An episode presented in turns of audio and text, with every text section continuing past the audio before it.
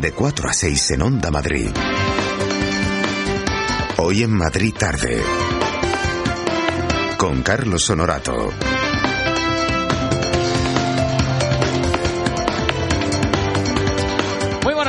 Las cuatro y cinco. Vamos a ver, el tema de los móviles quería yo tratar hoy. Vamos a ver, hace justo una semana estaba aquí el Menda en un aeropuerto dispuesto a viajar. Como seguro os pasará a muchos de vosotros en unas horas o ahora mismo, que vais a salir de puente o por ahí. Y escribí aquí, aquí la traigo, una nota que voy a pasar a leer, tal como la escribí hace una semana. Lo que la gente habla por los móviles es impresionante. Hacen comentarios que a nadie importan.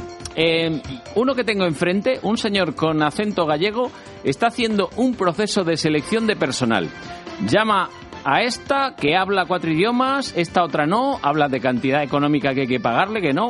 Bueno, lo cierto es que no entiendo cómo la gente no se aparta para hablar de esos, eh, de esa manera, de esa forma de tratar. Qué falta de tacto, ¿no? De educación. Pues luego ya dentro del avión, un individuo estaba dando a gritos el pin de la alarma de su casa. Tomé nota además, el seis mil cuatrocientos veintitrés, seis cuatro dos tres, lo dijo dos veces, ¿eh? Uno por uno los números. Y además, para más inri, eh, oye, que está en el armario, en el cajón de abajo de la cocina, ¿eh? Ese sí, el que de color no sé cuánto.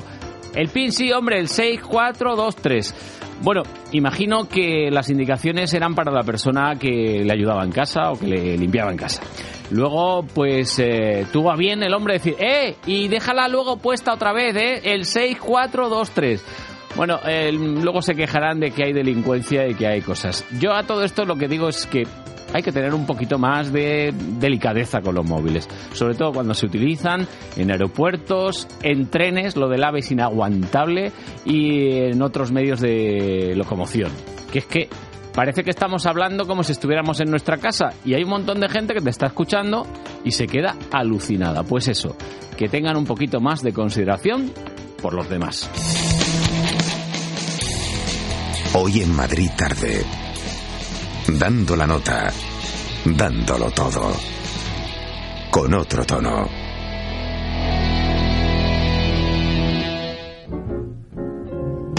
Heaven, I'm in heaven.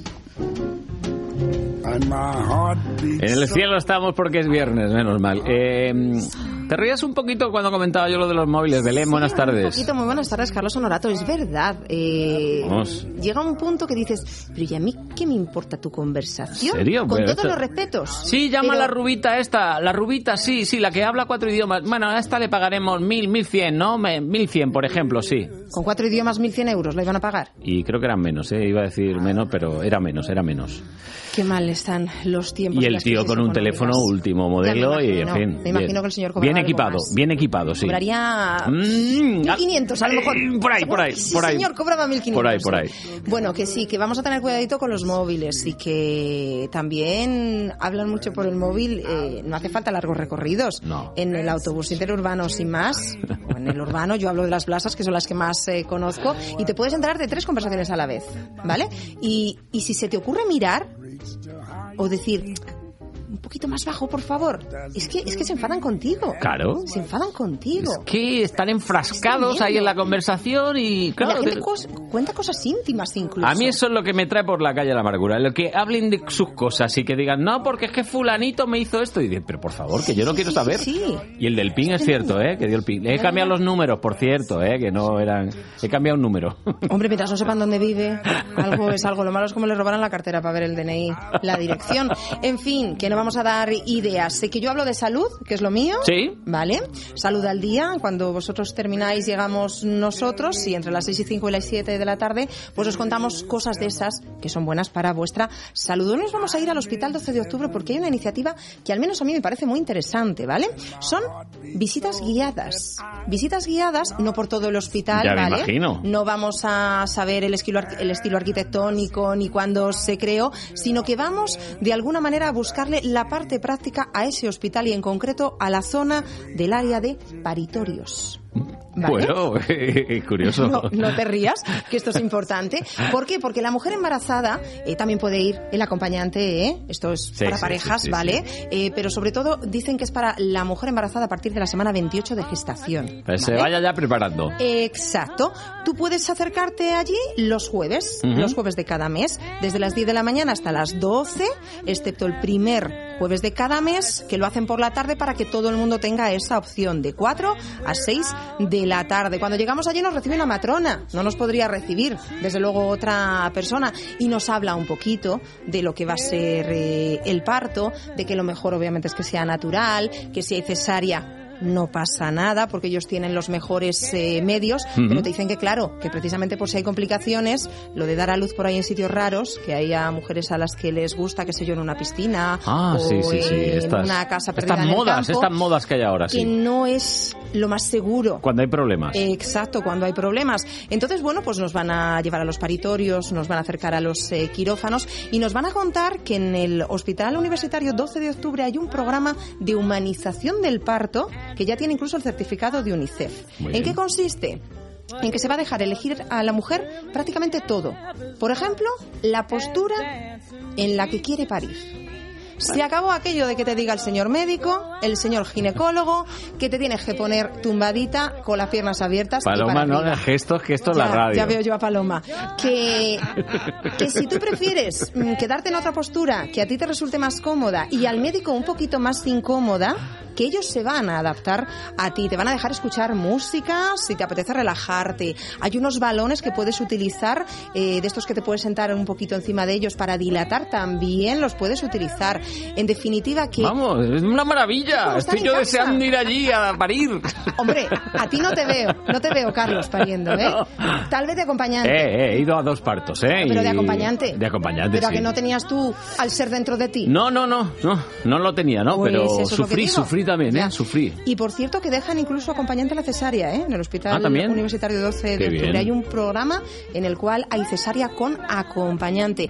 Y de ellos vamos a hablar también de los triglicéridos. Uh, esas otras grasas uh, que junto al colesterol no nos gustan nada cuando, cuando son excesivas en nuestro uh, organismo. ¿Qué tal los sí. triglicéridos? Uh.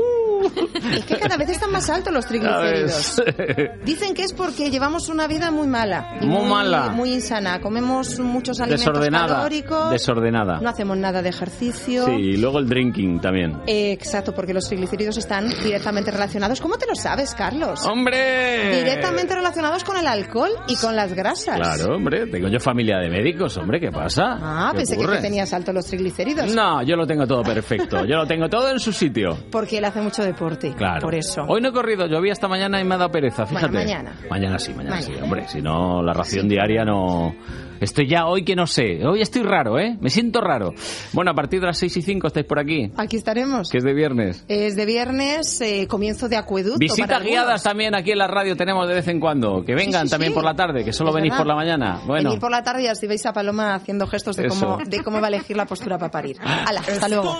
Viviendo en la sierra. Que no me encuentre.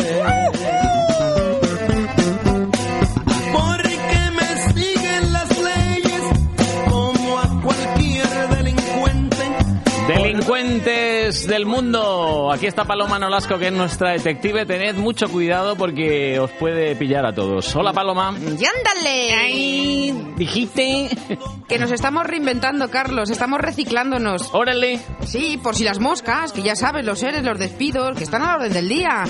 Bueno, vamos a hablar en primera persona para que nadie se ofenda. Por eso escuchamos a los Tigres del Norte cantando El Reportero. El Reportero. Es a lo que más o menos nos dedicamos nosotros. Menos que más, sí. Bueno, es que no sabemos hacer otra cosa. ¿En qué podríamos convertirnos para tener un futuro decente? Bueno, yo en cajero de supermercado. Bueno, y ojo, que nos reciclamos porque es lo que dicen los expertos en recursos inhumanos. Locutor de bingo también me ofrezco. Sí, es lo que hay que hacer. Locutor de bingo te iba a salir bien a ti. Hombre, el quince, la niña bonita. ¿Alguna línea más? Pues bien, ya que estamos ante la oportunidad de dedicarnos a otra profesión, pensemos. Aparte de lo del locutor de, de bingo, ¿te gustaría cocinar? ¿Ser cocinero? Por ejemplo...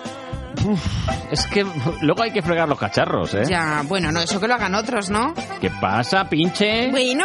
Pinche güey, yo, yo hago la comida y limpio todo. Que para convencerte he buscado en el baúl de los recuerdos testimonios autorizados como este. Es el de un profesor de la Universidad de Harvard que se llama Richard Rohan. Cocinar es el rasgo distintivo de la especie humana en lo que a la dieta respecta. Uh-huh. Pues bien, sí, una profesión digna, ¿no? Se le cayó el pelo mucho a este, ¿no? La verdad que me ha convencido, a mí me ha convencido porque sabe mucho de antropología. Vamos, cocinar es una actividad de, que ha hecho siempre el ser humano. Pues no, sí. Dice que cocinar alimentos nos diferencia de los animales. No, sí, ya, ya, ya le he oído. Bueno, pues ya que vamos a reciclarnos, hagamos algo que no hacen los animales. ¿El qué? Cocinar. Total, que teniendo en cuenta estas dos pasiones, las mexicanas y la cocina, ya está. Ya hemos encontrado nuestro nuevo futuro profesional.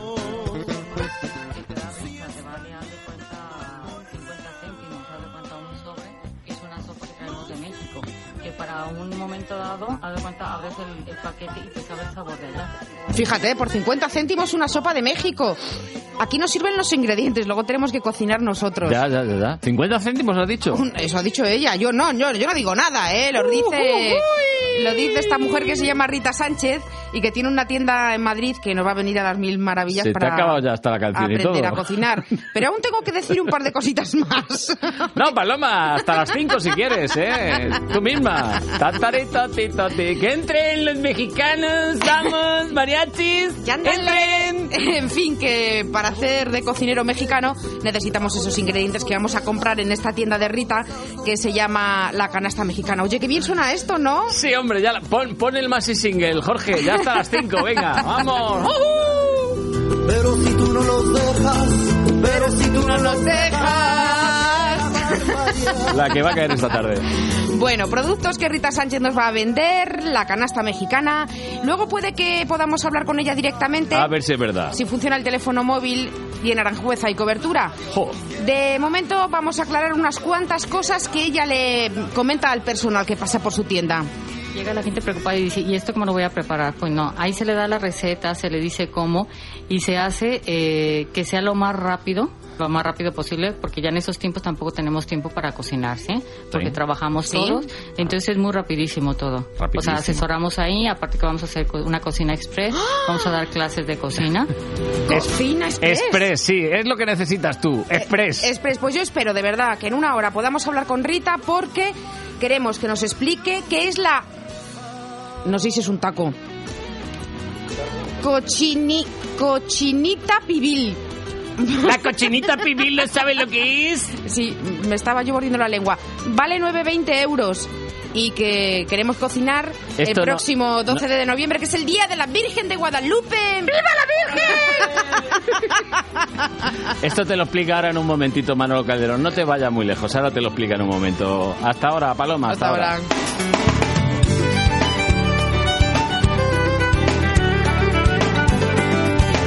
El reportero Otero, ¿qué pasa, reportero? Ya creías que no entrabas, ¿eh? Ah, qué va, yo encantado, la canasta mexicana. Eh, por cierto, ¿es la de la calle Segovia o...? Eh, sí, sí. Mira qué paso yo por delante de ese sitio. Pues te podías haber traído una cochinita pibil. Pues mira, dicho y hecho, la semana que viene voy a traer la cochinita pibil. ¿Cuánto perfecto. Cost, ¿Cuánto costaba? nueve veinte. nueve veinte. Pues dos cochinitas pibiles. ¡Dos! Venga, ¿quién ofrece más? Venga, ¿quién da más? Dicho y hecho. Bueno, y a lo que vamos, eh, hoy tenemos que comunicar con, con gran pesar eh, la finalización oh, de Madrid Curioso. Sí. ¡Oh, no puede ser! Todo lo bueno se acaba. Pero por favor, sí, no puede sí, ser. Sí, sí, sí. ¡Vamos! Sí, han sido... ¿Madrid Curioso se acaba? Sí, se acaba oh. Madrid Curioso, sí.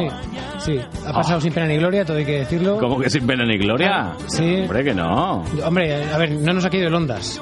Pero el Ondas, el Ondas con H sí nos lo han dado. Se lleva Juan Ramón y tampoco hace mucho más. Pero Juan Ramón es un señor ya con una edad. Y la antena de plata esa tampoco nos ha caído.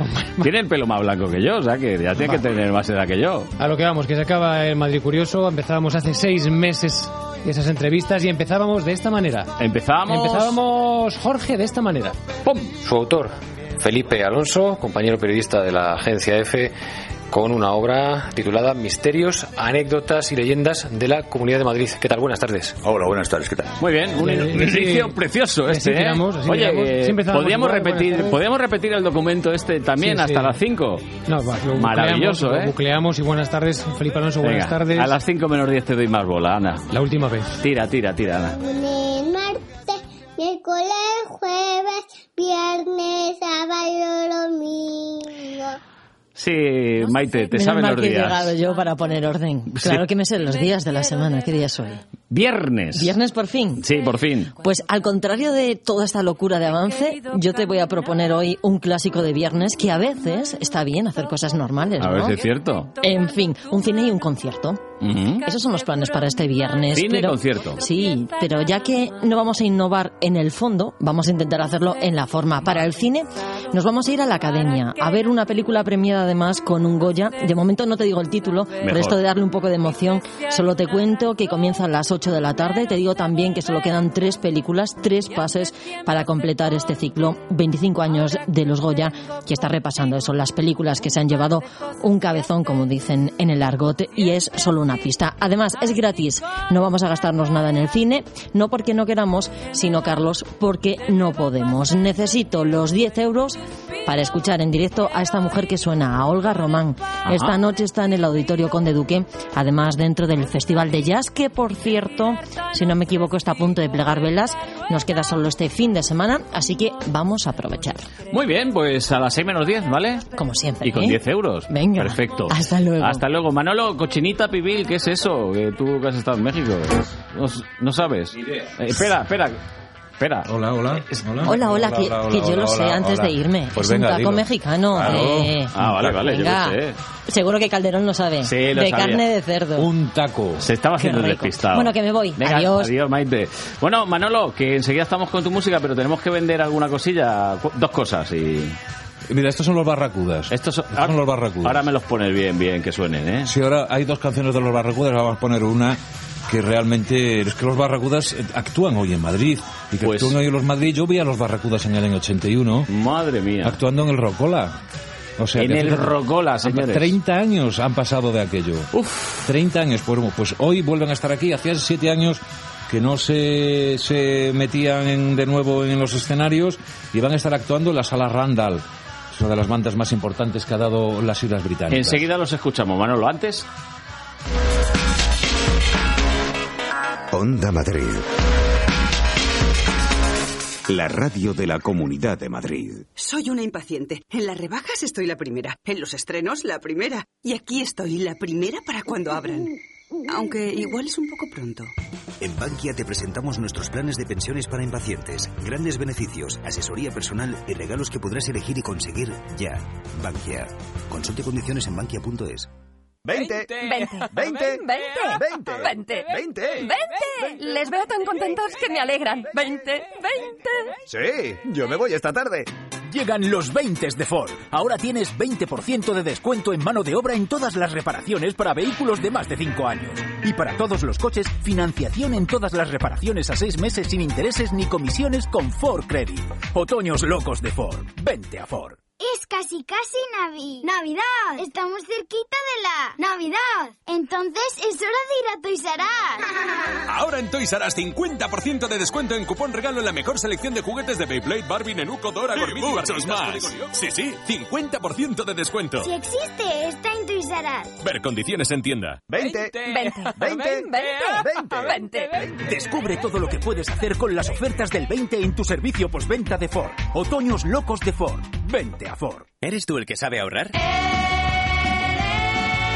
tú. Si todavía no eres tú, ven a Peugeot y aprovechate del plan Prever Peugeot Seminuevos. Te damos seiscientos euros más por tu antiguo coche si te llevas uno de nuestros vehículos seminuevos en Peugeot Ocasiones del León. No esperes más y encuentra el coche que estás buscando. Acércate a Autorally, Avenida Constitución diez, Torrejón de Ardoz, Vía Complutense noventa y cuatro, Alcalá de Henares.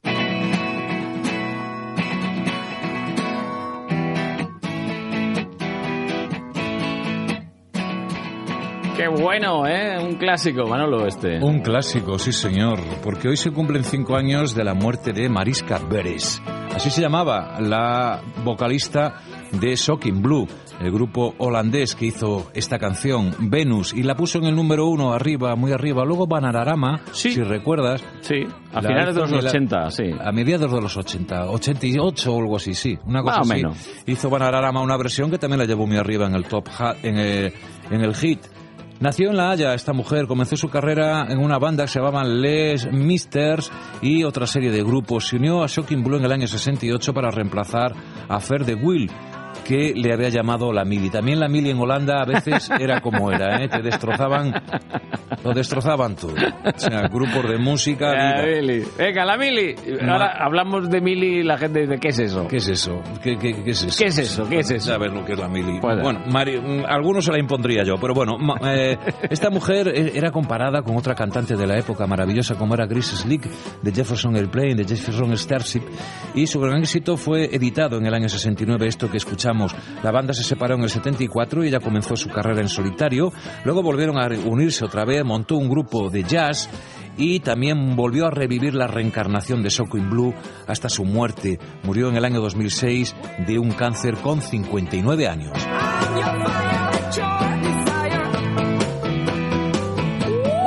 Vamos con las actuaciones porque algunas son muy interesantes y otras pues no. Bueno, vamos a las interesantes. Hoy actúa en Rock Kitchen los británicos The Horrors.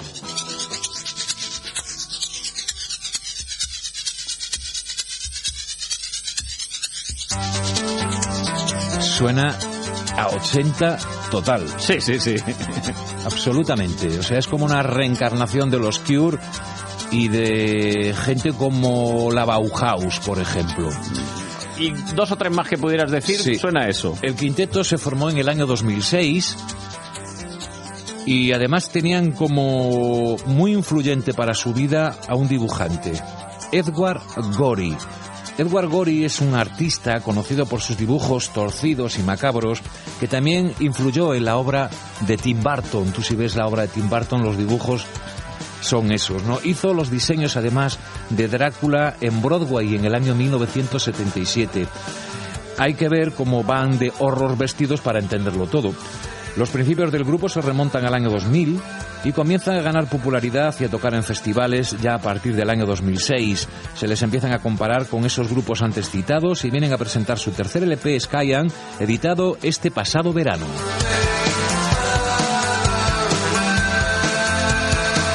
A ver si adivino, ¿el atuendo es así un poco oscuro? Un poquito.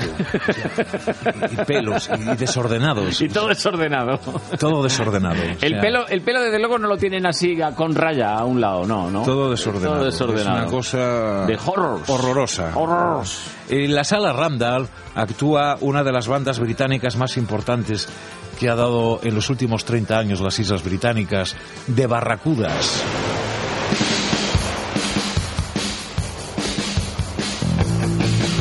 Era mil novecientos setenta y ocho y Londres estaba cuajado por los post-punk. Yes. En aquel entorno nacen los Barracudas, que venían de una banda que se llamaban Raf. Al frente, Jeremy Gluck y Robin Wills. Su single, Summer Fun, en mil novecientos ochenta, llama la atención y empiezan a editar canciones desde surf hasta garage rock. El grupo ha desaparecido y reaparecido en varias ocasiones. Y ahora vienen con Chris Wilson, casi nadie, ex Flaming Groovies. Fue el que reemplazó a Roy Loney en la banda en el año mil novecientos setenta y uno. Su álbum Dropout, editado en el año ochenta y uno, está considerado como uno de los mejores L Pes de los años ochenta. Garage, surf, eh, nueva ola, con influencias muy variadas.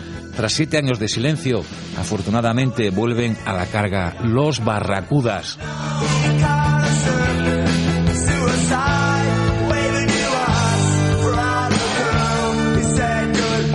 Que viene a cuento, además, aunque nos queda un minuto de tiempo. Hoy tocan en Madrid, pero es que mañana comienza uno de los festivales más importantes que hay en nuestro país, aquí en España. El Purple Weekend, el Purple. León, el tres, el cuatro y el cinco. El cinco Fíjate. El lunes también. también. Bueno, pues un cartel impresionante. Los Barracudas, como digo, actúan ma- eh, mañana en León. Están con Roy Ellis. El domingo actúa Froning Cloth, que es una banda eh, australiana. Y el, el lunes, los Masonics, Lambretas y otra banda británica como son los Buzzcocks.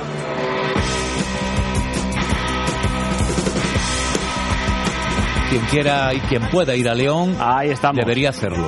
Y el que se queda aquí que sepa que el sábado y el domingo a las dos de la madrugada tiene el paso. Correcto. ¿Eh? El paso normal. Normalito. No hay paso doble ni el repaso. Esto es una broma que tenemos aquí interna. Lo de hacer pasos eh, fuertes, fuertes, ¿eh? Claro. El paso en, en, en, en Semana Santa viene que ni cuajado. Pues con paso legionario se nos va Manolo Calderón. Hasta la semana que viene. Hasta la semana que viene. Adiós, Manolo.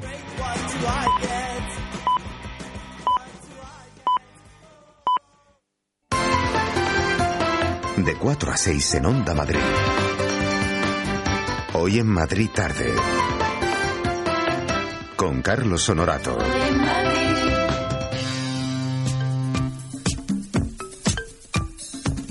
Aquí estamos, las cinco menos veintisiete minutos de la tarde. Una tarde con... Estoy viendo claros, estoy viendo nubes, pero eso sí ha refrescado, todo hay que decirlo. Nuestro hombre del tiempo arbóreo, eh, Pedro Martín, muy buenas. Buenas tardes. Qué barrunta tu mente. Qué barrunta tu, tu enferma mente. Yo eso no lo he dicho ni lo he pensado. Sí, pero me has mirado con cara de decir, este está loco como un cencerro. Este está, vamos, ya... Eh... No, eso que lo digan los oyentes. Que sí, que sí, hombre, el que va a hablar. Dice, hoy te voy a decir algo sobre la herida. Gallona. Cayuma, sí. Cayuma. Sí, es lo brezo. Y se queda tan a gusto. Pues fíjate que enseguida lo vas a reconocer. ¿El brezo? Sí. Sí, hombre. Sí, sí, sí, sí, sí. Lo ves, lo vemos mucho, tú que paseas y transitas por según qué latitudes y altitudes de, de montes y montañas, lo vemos y lo encontramos fácilmente en muchas sierras, ¿no? En, entre piedras, en, en terreno pedregoso, y que también se cultiva para tener en jardinería. Resbala un poquito, ¿eh? Sí, cuando está húmedo la hojita, lo digo, eh, sí, que a veces hay caída por culpa de él, sí. Que él no tiene la culpa. Exactamente, ¿eh? Es porque has pisado tú mal. La planta estaba ahí. Es, es una forma de verlo. Claro. Hombre, él no hace nada por, por, por porque te caigas. Es, que, está, es que las plantas no se pueden mover pa, no, para según qué. Viene un incendio, pasa uno no ahí, chum, claro. Te pegas un rebalón que... Porque hay que saber dónde pisas, ya sabes. Sí, sí, por eso digo, pero que... Pues ahora, ahora la vemos en... La llevamos viendo el tiempo en jardinería, se cultiva, y de varias tonalidades y colores. Y ahora es un momento bastante bueno porque ahora es cuando la vemos en flor natural, sin forzar, ¿no? Y la ponemos bastante, ¿por qué? Bueno, pues porque da esa tonalidad muy llamativa, tiene colores muy intensos, en distintas gamas de color, uh-huh. Y luego su verdor también es muy brillante, muy bonito. Entonces, desde un pequeño tiestecito en una pequeña, en una ventana, hasta hacer eh, en una terraza una pequeña eh, grupo, o hacer una masa en una zona ya más amplia, un jardín, ¿no? Y decimos que da ese juego, esa versatilidad para poder poner mmm, adornando o como planta individual principal, ¿vale? De las dos formas. Entonces, aprovechamos estos momentos para ponerla, para comprarla, que las hay de distintos precios, distintos colores, uh-huh. No es excesivamente caro, es exigente en el terreno. Y lo vamos a decir, quiere un terreno eh, ácido, o sea, quiere que eh, sus características sea eh, que esté carente de cal. Entonces, ¿cómo lo conseguimos? O sea, que no tenga cal. Exactamente, porque bien. Si no lo pasa mal y empieza a debilitarse, y, pierde su hoja tengo, y la flor tal. Que Entonces, no puedo, ¿quieres? Que no puedo. Un poquito de tierra de brezo, sí. Tierra de brezo, como un cuarto, un cuarto de tierra de turba y un cuarto de arena de río, por ejemplo, más o menos, ¿eh? Uh-huh. Aproximadamente hacemos ahí un revoltijo, un, vamos, que no hay que mezcla. Ser preciso al, no, al gramo, más no, no. o menos, ¿eh? Ah. Como hacemos con el cemento, tres por uno, tres paladas de cemento, tres, o sea, tres de arena, tres, una de cemento, bueno, pues un poco parecido, pues, pues distintos botes, distintas medidas, distintos tiestos, pues más o menos igual. Y con eso vamos a conseguir que esté a gusto, porque si no lo hacemos así, va a ir mermando, dice, la puse en Navidades, estuvo muy bien, y de cara al verano, como no he seguido removiendo esa tierra, no le he seguido aportando ese terreno que necesita, ha ido mermándose la planta, a lo mejor se ha espigado, ha perdido masa verde, ya no me echa flor, en fin, hmm. va a ocurrir eso. Entonces, para que no ocurra, pues hacemos eso. Y también traerte eh, a colación que la erica eh, cayuma viene de esos eh, terminología griega, fíjate, erica significa ereikein, que significa romper, porque...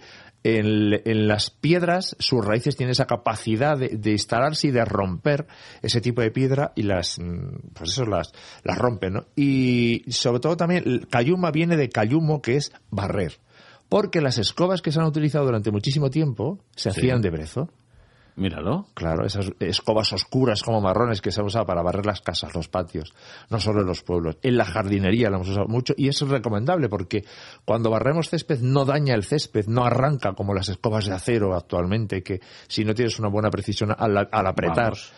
arrastras y entonces eh, te llevas plantita. En cambio el brezo no. El brezo romper, es... barrer. Exacto. Romper, barrer, mm-hmm. romper, barrer. Hay como seiscientas especies, pero bueno, las más cultivadas están localizadas. En los viveros hay muy buenas eh, variedades y a muy buen precio, con lo cual... Si ¿En queremos... la Comunidad de Madrid a partir de qué altitud lo encontramos? El brezo? Pues lo encontramos desde eh, estos seiscientos metros que tenemos, sí. más o menos, hasta eh, latitudes de mil doscientos, mil quinientos, según qué vertiente. Aguanta, pues, ¿eh? Sí, aguanta muchísimo. Y el fresquito también, ¿eh? También muchísimo. De hecho, eh, simboliza, el, la, la palabra eh, viene a decir que está relacionada con la soledad, porque a veces te la encuentras solo en, en, en según qué, en qué montañas, mm. en qué lugares, porque solo está esa planta, solo a veces se cultiva el brezo, solo aparece el brezo como planta principal, ¿no? Está ahí el hombre ahí solo diciendo, ¿qué pasa? ¿No tengo compañía o qué? ¿Qué ocurre? Lo vamos a contar, si paseamos, entonces eh, ahora la vemos en algunas latitudes, algunas sierras, pero también en Madrid, pero que como digo, en, en las plantas, de, en las tiendas de, de jardinería la vamos a encontrar comercializada, hay distintas tonalidades, ir mejor a los tonos naturales, porque algunas se fuerzan y se tiñen. ¿Y en tiesto aguanta bien o no? Perfectamente. ¿Eh? Si seguimos esas pautas de ese tipo de tierra, ya viene, en el, en el tiesto ya viene con esa tierra. Mm. Si la vamos a ampliar a otro tiesto,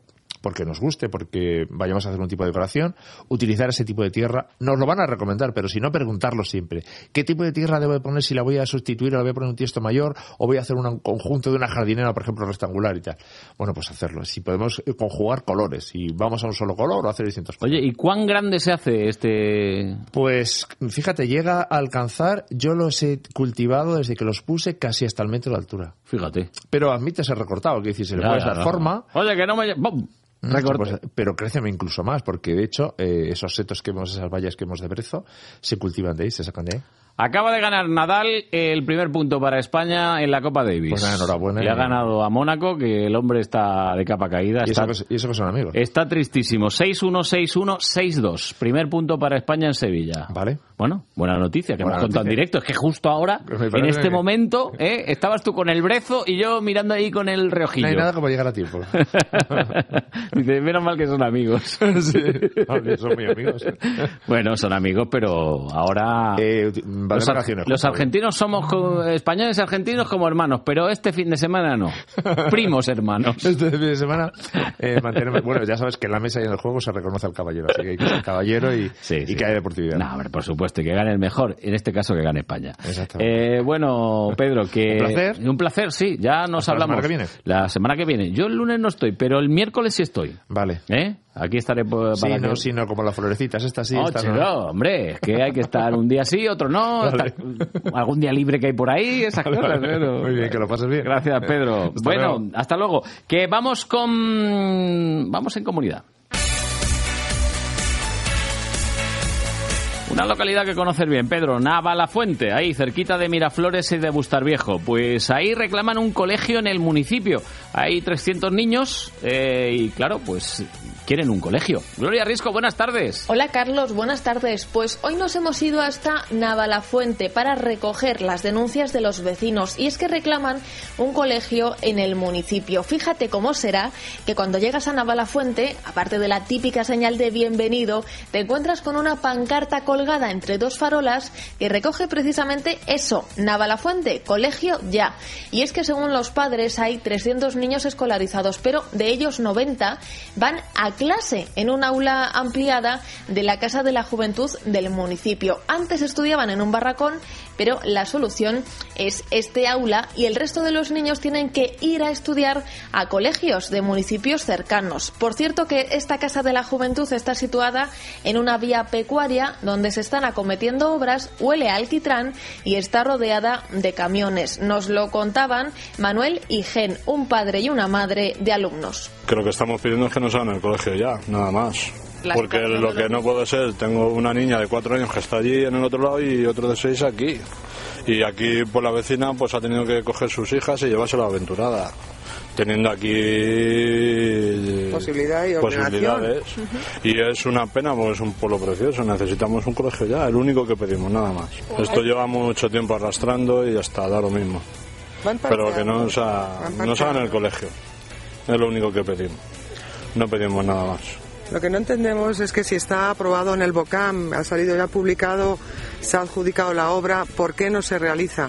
Eh, mientras, no sé si es que pretenden aburrirnos y que luego nos pongan un colegio concertado o qué es lo que pretenden. Nos eh, ponen trabas, que si el terreno no vale, que si es eh, eh, no es apto, pero lo que hay que tener en cuenta es que los niños están aquí, están en una casa de la juventud, no hay instalaciones, no tienen patio, esto es una vía pecuaria, eh, pasan las vacas, eh, no es, no son condiciones, eh, entonces no vemos solución de ningún tipo. Esperemos, uh-huh. Carlos, que cuanto antes estos vecinos puedan llevar a sus hijos a un colegio en Navalafuente y y no tengan que desplazarse a otros municipios. Pues hay mil ciento sesenta y nueve habitantes ahí, en Navalafuente, cerquita de Bustarviejo y de Miraflores, y esperemos que lo consigan porque, si está aprobado, pues debería de tener ya su colegio. cinco menos diecisiete. De cuatro a seis en Onda Madrid. Dos horas pendientes de todo lo que pasa en la Comunidad de Madrid. Soy una impaciente. En las rebajas estoy la primera, en los estrenos la primera, y aquí estoy la primera para cuando abran. Aunque igual es un poco pronto. En Bankia te presentamos nuestros planes de pensiones para impacientes. Grandes beneficios, asesoría personal y regalos que podrás elegir y conseguir ya. Bankia. Consulte condiciones en bankia punto es.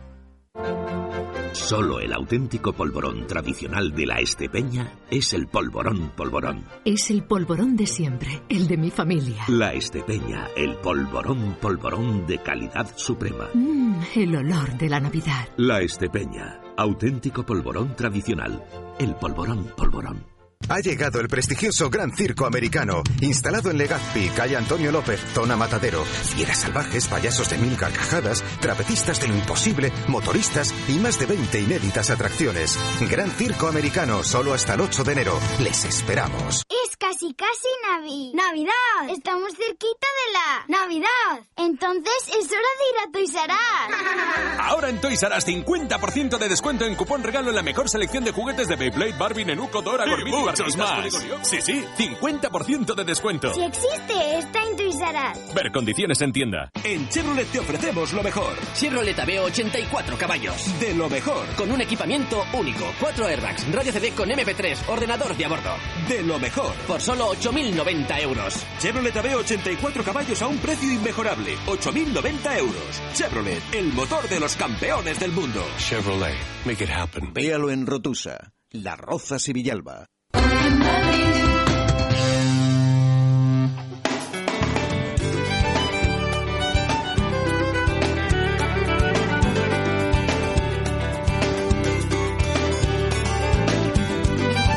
Pues estaba ahora pensando qué broche más bonito para este programa, tal como el que hoy nos ha enseñado la vicepresidenta en funciones del gobierno. Vaya, vaya broche que le ocupaba media chaqueta. Hola, Pablo. Hola, buenas tardes. Será un floripondio. Un floripondio ahí, en la chaqueta. Pues vistoso, eso es, llamativo. Será tendencia, ¿no?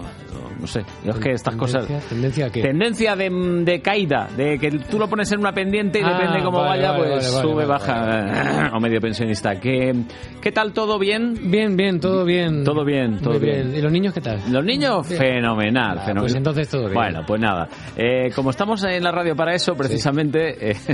eh, hoy es la presunta última entrega de Madrid Curioso, pero lo dejamos ahí, ¿eh?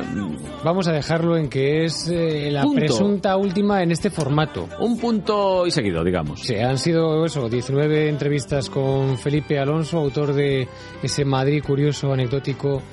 Y por cierto, que está preparando una cosita que... Sí, sí, sí, sí está... Bueno, preparando ¿Qué? una cosita. Siempre está preparando cositas. Debe tener como dos o tres en preparación a la vez.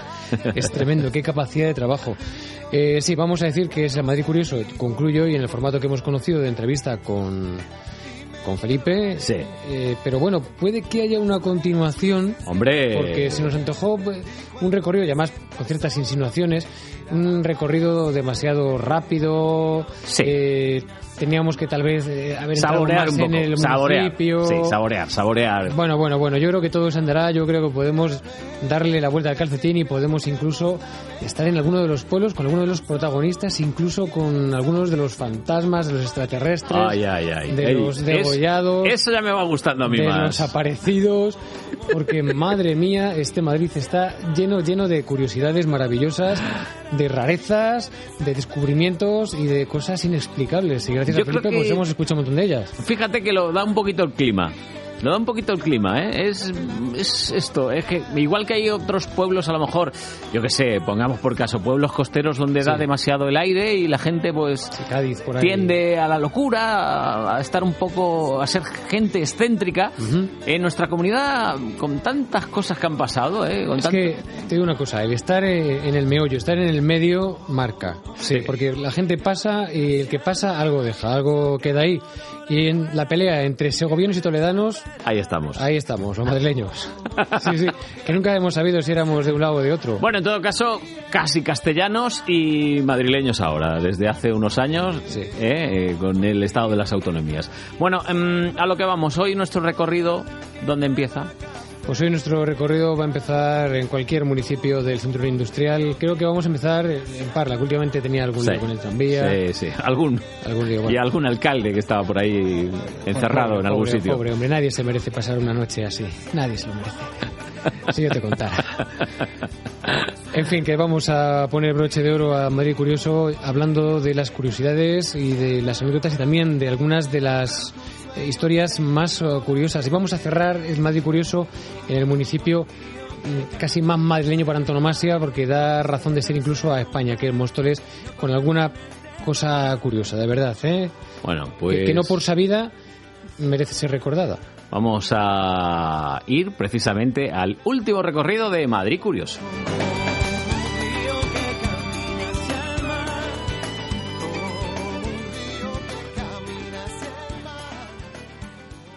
Y como cada viernes, puntuales a la cita con lo curioso, con lo anecdótico, con lo legendario de Madrid, acude Felipe Alonso. ¿Qué tal? Buenas tardes. Hola, buenas tardes. Pues si de Fuenlabrada más o menos estaba claro de dónde venía el nombre, de Arroyo Molinos no te digo. Bueno, prefiero ya ni comentarlo, o sea, un arroyo y los molinos. ¿Qué mueve, qué mueve los molinos? O sea, arroyo, pues ya está, está clarísimo. Eso es lo que, eso es lo, es lo que es, vamos, es una cosa que... que está clarísimo de dónde, de dónde proviene, ¿no? Mm. Se hablaba incluso de que había hasta siete o ocho molinos en la zona. Entonces, de ahí la aldea se creó en torno a los molinos. Es decir, hay que tener en cuenta que en nuestras poblaciones se van creando siempre en torno a lo que explotamos. Es decir, hemos visto toda la zona norte de la Comunidad de Madrid, Navas y demás, hemos visto que se explotaba porque los segovianos venían para acá, o la gente que venía con el, con el ganado, y se explotaba toda la zona de los pastos. Toda la zona del, del centro hacia el sur es todo más agrícola, no hay pastos, pero hay agricultura. Entonces, la agricultura está, como decíamos antes, de Moraleja en medio, por ejemplo, toda la agricultura, o esto que son el grano, los molinos para moler el grano. Toda esta uh-huh. zona es, todo tiene su explicación, eh, todos los nombres y todas las poblaciones por eso. Bueno, vamos a dar un salto a esta otra de las grandes ciudades industriales, universitarias, dicen que cuna de la aviación, Getafe. Sí, hombre, Getafe es muy importante. Yo creo que volvemos a recordar su pelea con Pinto por ser el centro de la Comunidad de Madrid. Digo, perdón, perdón, ya no sé uno de qué habla. Del centro de España, el centro de la Comunidad de Madrid, no, el centro de España, ¿no? La pelea, dice que está en el Cerro de Los Ángeles. Y tiene también una virgen muy interesante en la ermita que es justo al pie del Cerro de Los Ángeles, justo según la entrada, según entras hacia la carretera de Cerro de Los Ángeles, a mano izquierda hay una ermita de una virgen también que se apareció allí y también tiene su, tiene su importancia. Eh, Otra, eh, digamos que otra especie de... Bueno, no es una leyenda urbana, es una historia real. Fue un meteorito. Uno de los pocos meteoritos que, que se han registrado en la Comunidad de Madrid fue uno que, se, que, que en junio del año sesenta y cuatro o sesenta y cinco cayó en la zona, atravesó un coche y está guardado en el Museo Geológico, que está aquí. Eh, lo puede ver la gente, está muy cerca de, de la zona de Nuevos Ministerios, en Madrid. O sea, cayó un meteorito y cayó sobre un coche y... Sí, sí. ¿Y al ocupante del coche qué le pasó? Bueno, me hirió, pero levemente, o sea, que yo creo que fue más, la, más el susto que la herida que le hizo. Vaya, vaya, el susto nos lo quita del cuerpo, vamos, ni con otro meteorito. De Leganés, el gentilicio, pues leganenses, eh, podía pensar uno, pero hay uno que le retrata más por su dedicación en el campo. Sí, es el Pepineros, porque es, el, es, un, es una localidad que en su principio... Pues lo que hemos comentado, la agricultura, es decir, aquí no hay ganado, entonces se dedicaba a la agricultura, entonces la cantidad de pepinos que había, pues se dedicaba al cultivo del pepino, entonces ahí viene el nombre de, de pepineros, ¿no? Que hoy día se mantiene, vamos, se mantiene, no solo para esto, sino que cuando sea, alguien habla del equipo de fútbol de ganeros, pepineros y tal, o sea, todo el mundo habla de lo mismo. Aquí me gustaría destacar simplemente eh, un, un detalle, y es que está registrado que fue eh, el último duelo a pistola que se celebró en España, fue allí, en el año mil ochocientos setenta, setenta y uno, fue entre un duque, el duque de Montpensier, eh, y, y luego fue Enrique de Borbón, entre los dos, que fue este que se llevó la peor parte, porque fue el que resultó más, eh, más herido por la pistola, y con eso ya prácticamente, históricamente, es el último, no hay ningún duelo posterior. Una cosa muy, muy curiosa, ¿no? Que nos hayamos enterado nosotros. Bueno, nos hemos enterado. Alcorcón, fíjate que esto de Alcorcón a mí me suena árabe, pero bueno, no es tanto ya la procedencia del nombre, que también, sino los inicios de este municipio en torno a una industria. Sí, eh, Alcorcón realmente viene, o sea, es un, un nombre árabe que proviene prácticamente de la construcción de los pucheros. Es decir, es un municipio que se estaba, que, que se creó en torno a, un, a una persona que se dedicaba a fabricar pucheros.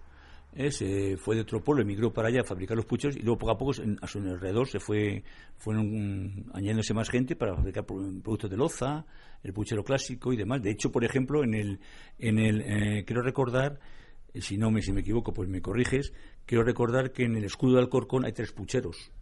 ¿Eh? Como recuerdo a, a, este, a, este, a esta la fabricación que hacían de esto, ¿no? Uh-huh. Eh, bueno, pues eh, otro municipio también que que ha estado muy unido a la literatura clásica española, ¿eh? Con aparecen muchos textos importantes. Y aquí, ya que te gusta mucho que, que hablemos tanto de los ovnis y demás, pues aquí hay un caso muy estudiado, que bueno, que, que es real. Eh, yo me lo creo y además está estudiado, está analizado y no se ha encontrado que sea falso. Y los dos amigos que iban por Alcorcón, iban camino de vuelta a su casa después de una fiesta, no iban tocados por ninguna borrachera y nada, pero no, sustancia no, no, no sustancia extraña y nada que, que haya que sospechar y tal. Y de repente se movió una niebla y cuando se dieron cuenta aparecieron en otro lugar diferente de... De, aparecieron en San Agustín de Guadalix, o sea, aparecieron en otro totalmente distinto a donde iban, o sea, en otra punta, transportados. Eh, ¿Fueron teletransportados? Yo tendré que decir que sí. El que nos oiga, pues que piense lo que quiera. Pero es un caso que está estudiado. La verdad es que uf, sorprende como mínimo y pone los pelos de punta el que de repente te veas envuelto por la niebla y aparezcas a cincuenta kilómetros de tu casa. Hombre, se aparece dentro de tu casa, pero es que hay un, algún caso que está estudiado a nivel eh, paranormal de gente que ha sido transportada a muchos kilómetros de su casa, no a, a cincuenta kilómetros de su casa, sino a miles de kilómetros de su casa. O sea que bueno. Bueno, eh, dejamos para el final el municipio emblemático donde los haya, que casi da pie a, a la idiosincrasia madrileña, ¿no? Odio y muerte al invasor. Móstoles. Sí, los Móstoles es muy... Vamos a... Bueno, vamos a contar una anécdota, una linda muy divertida. En lugar de... Habrá que recordar, evidentemente, sí, sí. El mayo de mil ochocientos ocho es fundamental, ¿no? Eh, se comenta históricamente que no fue tanto no fue tanto el bando de que hemos leído por ahí, español, la patria está en peligro, acudir a ayudarla, sino que fue realmente un, un bando que se mandó un mensaje con un mensajero de diferentes pueblos de la zona diciendo los franceses están atacando Madrid, ta, ta, ta, tal, habrá que ayudar, o sea, algo mucho más, más, popular. más popular, pero bueno, pero yo me quedo, a mí me gusta mucho en plan patriótico el, el ataque a por los gabachos y demás, ¿no? Pero luego lo más divertido fue, sí, aquí había para... Eh, se comentó que iba a ir Felipe segundo en uno de sus viajes y iba a ir hacia la zona de Móstoles, ¿no? Entonces, para recibirle, pues querían montar, pues eh, darle un concierto de música y entonces el problema está en que no había elementos para, no había un órgano para funcionar. Entonces se les ocurrió la genial idea de meter dentro del órgano, meter, hacer una caja con un órgano y meter animales de todo tipo. Y, y entonces cuando llegó Felipe segundo los animales empezaron a chillar, los perros detrás de los gatos, los gatos detrás de la rata, no sé, a chillar, y entonces fue el concierto que le dieron como fuese el concierto del, del órgano, o sea que aquí nos ingeniamos todos como podemos. Una cosa, eh, hablando de, de la época napoleónica, todos uh, sabemos que eh, hay una figura emblemática que es el alcalde de Móstoles, que es Andrés Torrejón, está sí, ahí, sí. Pero lo que poca gente sabe es que en realidad no había un alcalde, sino dos alcaldes en ese momento. Sí, había otro que se llamaba Simón, que era otro alcalde que se compartían, porque es que en, en muchas poblaciones lo que había eran dos alcaldes que compartían, eh, o bien o bien compartían parte del pueblo, o bien compartían por temporadas. Y aquí hay dos. Lo que pasa es que el que ha quedado como firmante del, del, de la proclama es Torrejón. El otro no ha aparecido como firmante de la... Y por eso ha quedado como, como tapado, como, como escondido, ¿no? Había que reivindicar un poco también su figura. Y era Simón Simón Fernández, Simón Hernández. Simón, algo... Simón Hernández era. Simón Hernández. Bueno, pues desde aquí reivindicamos la figura del otro alcalde de Móstoles.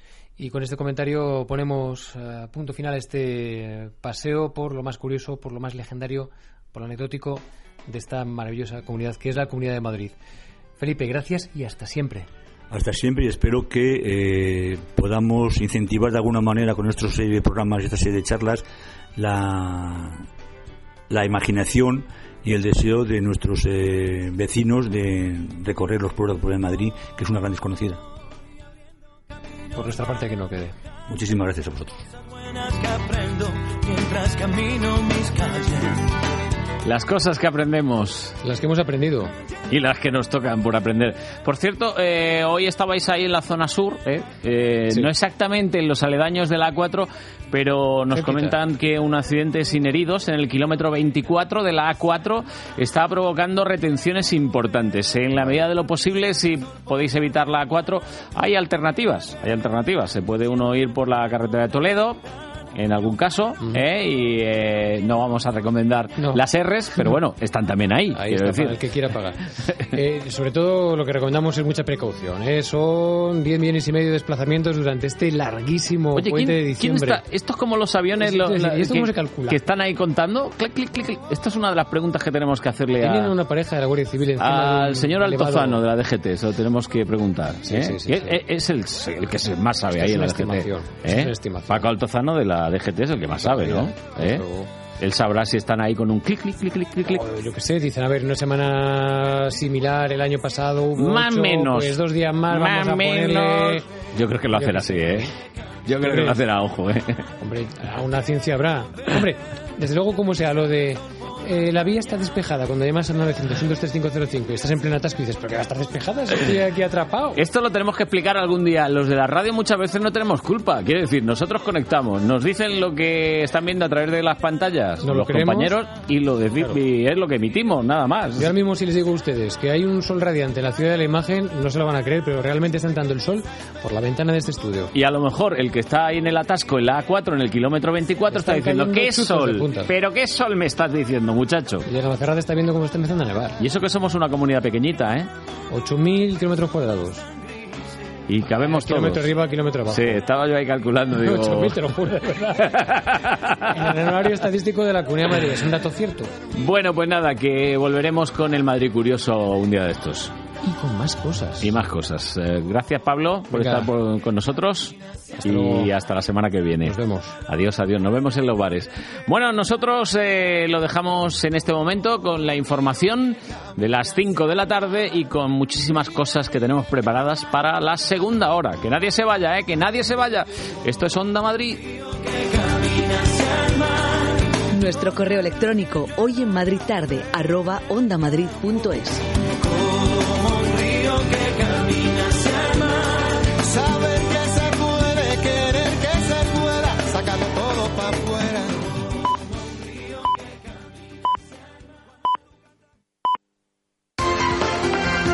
De cuatro a seis en Onda Madrid.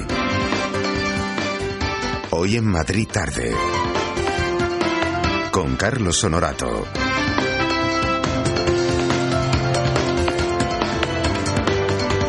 Muy buenas tardes, aquí estamos, segunda hora de este programa. Hoy en Madrid Tarde. Eh, estaba yo aquí mirando que es que me ha cegado el sol.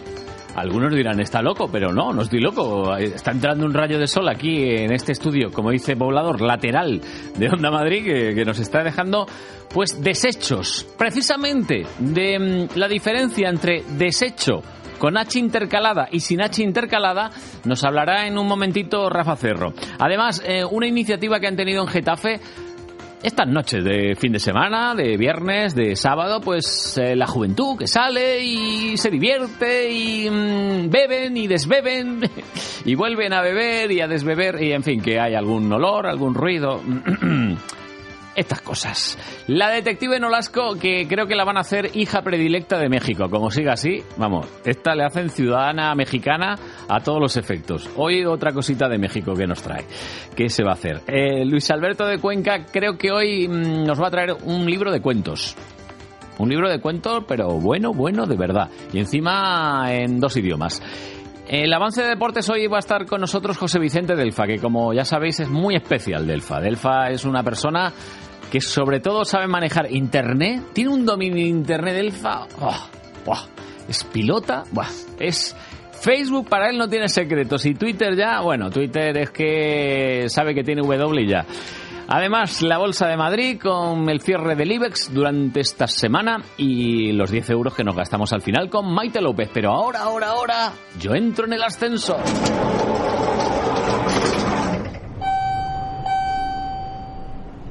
Hola, Gabriela. Hola, Carlos. De viernes, ¿eh? Sí, por ¿Tienes fin. ¿Planes o no? Bueno, algo saldrá. Eh, que te he visto esta mañana hablar con un chico morenito. Ah, sí. Sí, y digo, joder, lo mismo es que la van a sustituir o algo. Eso es lo que pretendo. Que venga alguna tarde el chico este morenito. Sí, ¿no? ¿Cómo se llama? ¿Cómo se llama? Álvaro. Álvaro. Pues a ver que se venga. Es que estaba ahí como, como diciendo, ah, te oigo por la radio, no sí. sé qué, ascensorista. Tiene ganas. Álvaro, también. Atrévete un día y vienes aquí al ascensor y verás tú lo que te vamos a hacer.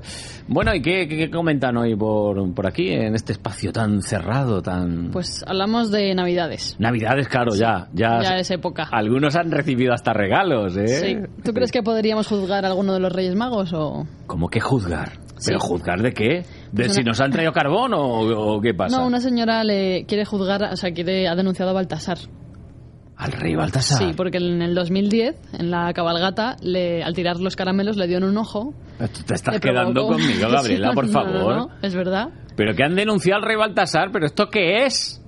Pues fíjate. Por tirarle él, un caramelo. Le ha denunciado, pero el juez ha dicho que, que, pero, que no puede pero, ser, que no puede juzgar por porque es seguidor de él desde pequeño, no, no puede juzgarle. Hombre, vamos a ver, señora, pero pero usted, usted... ¿Pero esto es en serio? Sí, sí, en serio.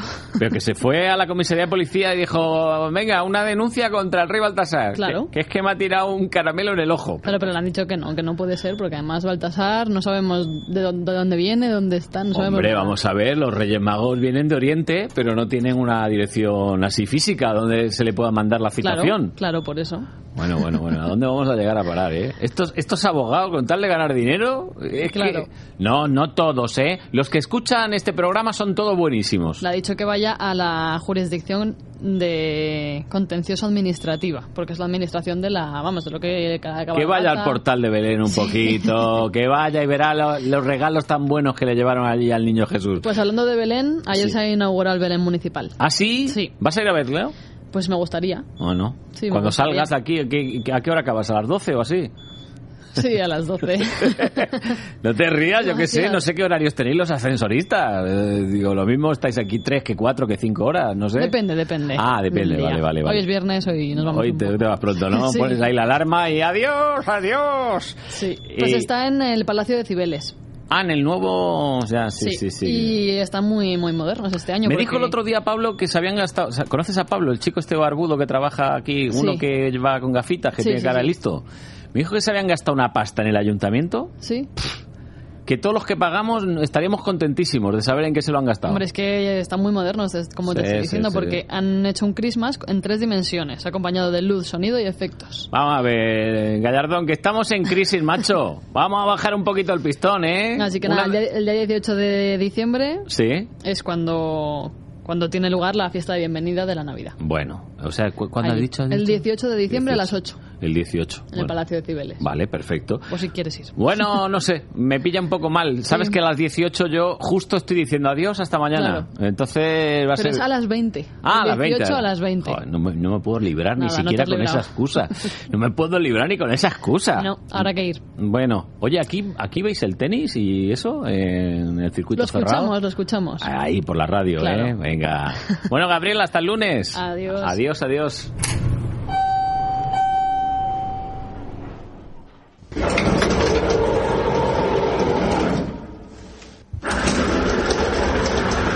Bueno, esto ya es otra cosa, ¿eh? Ya ha salido del ascensor. Yo lo digo en serio, ¿eh? No sé, pero me da a veces claustrofobia. Menos mal que Gabriela es una chica guapa y uno está entretenido. Si no tanto rato yo metido en el ascensor, me marearía. Bueno, eh, decía yo hace un ratito que suena igual, pero tienen significados diferentes. Y todo por una H, por una H intercalada. Es eh, una palabra que utilizamos de vez en cuando. ¿A que sí, Rafa Cerro? Cuidado con una H intercalada que tiene trampa. La siguiente. No hay que confundir desecho con H intercalada con desecho, sin la H. Porque además de tener cada uno su propio significado, ambos términos están englobados en diferentes tipos de palabra y realizan también distintas funciones en la oración. Están relacionados con verbos diferentes, por último. Vamos por partes. Desecho, con la H, es una forma verbal. Concretamente, es el participio del verbo deshacer. Desecho, sin la H intercalada, es un sustantivo derivado del verbo desechar. Su significado es residuo o cosa que se desecha, aquí se repite la definición de la Academia, después de haber escogido lo mejor y más útil. No es apropiado, entonces, escribir se sospecha que podría haberse deshecho sin H de su jefe al que odiaba de todo corazón. Lo que hay que escribir es se sospecha que podría haberse deshecho, con la H entre la S y la E, de su jefe al que odiaba de todo corazón. Correcto, porque se refiere al verbo deshacer, en concreto a deshacerse de alguien. Desecho, por último, también es un sustantivo. Por ejemplo, en la frase, las fotocopiadoras de la empresa de consultoría eran material de desecho. El lenguaje sirve para pensar. Hablando mejor, somos más libres. A mí me ha quedado claro, desecho sin H intercalada es eso, desecho lo que sobra, estas cosas, eh, nosotros mismos somos desechos, desechos, y desecho con H intercalada, pues eso, eh, eh, del verbo deshacer. Perfecto, cinco y doce, por cierto, estoy aquí leyendo en Twitter, eh, en un señor que se llama arroba Radio Honorato, que debo ser yo, eh, acabo de oír en la radio que ofrecen trabajo de Papá Noel en un centro comercial, y dicen el sueldo, ¿cuánto? dos mil quinientos euros. ¿Eh? Que dicen que dos mil quinientos netos o brutos. Pues eso, muy brutos. No vamos en comunidad.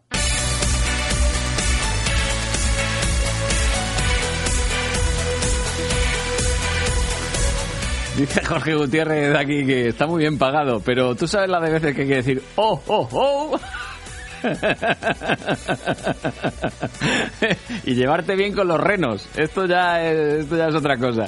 Bueno, nos vamos hasta Getafe. Los fines de semana, los vecinos de las zonas de diversión nocturna soportan ruidos y también malos olores. Aunque va por barrios esto de quejarse de los malos olores. Vanessa Santos, buenas tardes. Hola Carlos, ¿qué tal? Muy buenas tardes. Y es que nos cuentan desde el ayuntamiento que últimamente se estaban recibiendo muchas quejas vecinales después de los fines de semana. Sobre todo de vecinos que viven cerca de las zonas donde se encuentran los eh, locales de ocio nocturno. Quejas relacionadas con los malos olores y también con una eh, imagen que a la vista pues no es muy agradable. Así es que el consistorio toma medidas, instala seis urinarios móviles en las zonas de los bares para evitar los malos olores. Vamos a dejarlo ahí. Y nosotros, ¿qué hemos hecho? Pues preguntar a los vecinos qué les parece la iniciativa, lo primero, y después saber si es cierto o no que, bueno, cada fin de semana se producen esos malos olores y esas malas imágenes. Nos hemos ido a la Plaza del Canto Redondo, donde se, hay varios eh, locales de ocio nocturno, y allí fíjate que los vecinos dicen que, bueno, que nada de eso. Hay muchas marchas por aquí, sí, pero están los, los bares que si tienes necesidad de entrar, pues entras. Y si estás dentro ya no tienes que... que no sé, vamos, yo por lo menos no he notado nada. Y en parte tiene razón este señor, que habiendo baños en los sitios, pues para qué va a salir la gente a la calle. Sin embargo, no muy lejos de allí, donde se encuentra la emblemática Civilina, en la Plaza General Palacio, nos hemos metido prácticamente en mitad de un debate, y allí sí que la visión de los vecinos cambia. Dicen que huele mal, y bastante mal. Porque pasas por arriba, por algunas esquinas, y te da una bofetada a orín y a mar, pero a mar, decimos las alcantarillas, a veces no son alcantarillas, mm. son la mierda que recogen las esquinas o lo que sea. Mm. Pero vamos, que me parece bien que pongan baños, porque bueno, por lo menos que quiten, porque es desagradable, la verdad que es desagradable, o que pasas por la calle Madrid por la noche y están meando en la calle, no tienes por qué estar viendo eso, me parece una guarrería, que me parece perfecto. Sí, sí, sí, a mí me parece muy bien, sí, sí, hombre, yo cuando salgo de mi casa salgo ya preparado, hasta que vuelvo otra vez, pero bueno, que, que sí, lo veo estupendamente, lo veo estupendamente bien, sí. Salimos con la pinza puesta en la nariz. Claro, exactamente, allí, sobre todo allí, allí por donde yo vivo, allí hay un, allí hay un trozo que aquello es que se ve la, la, se ve la, la orina en, la, en las esquinas y todo, ¿eh?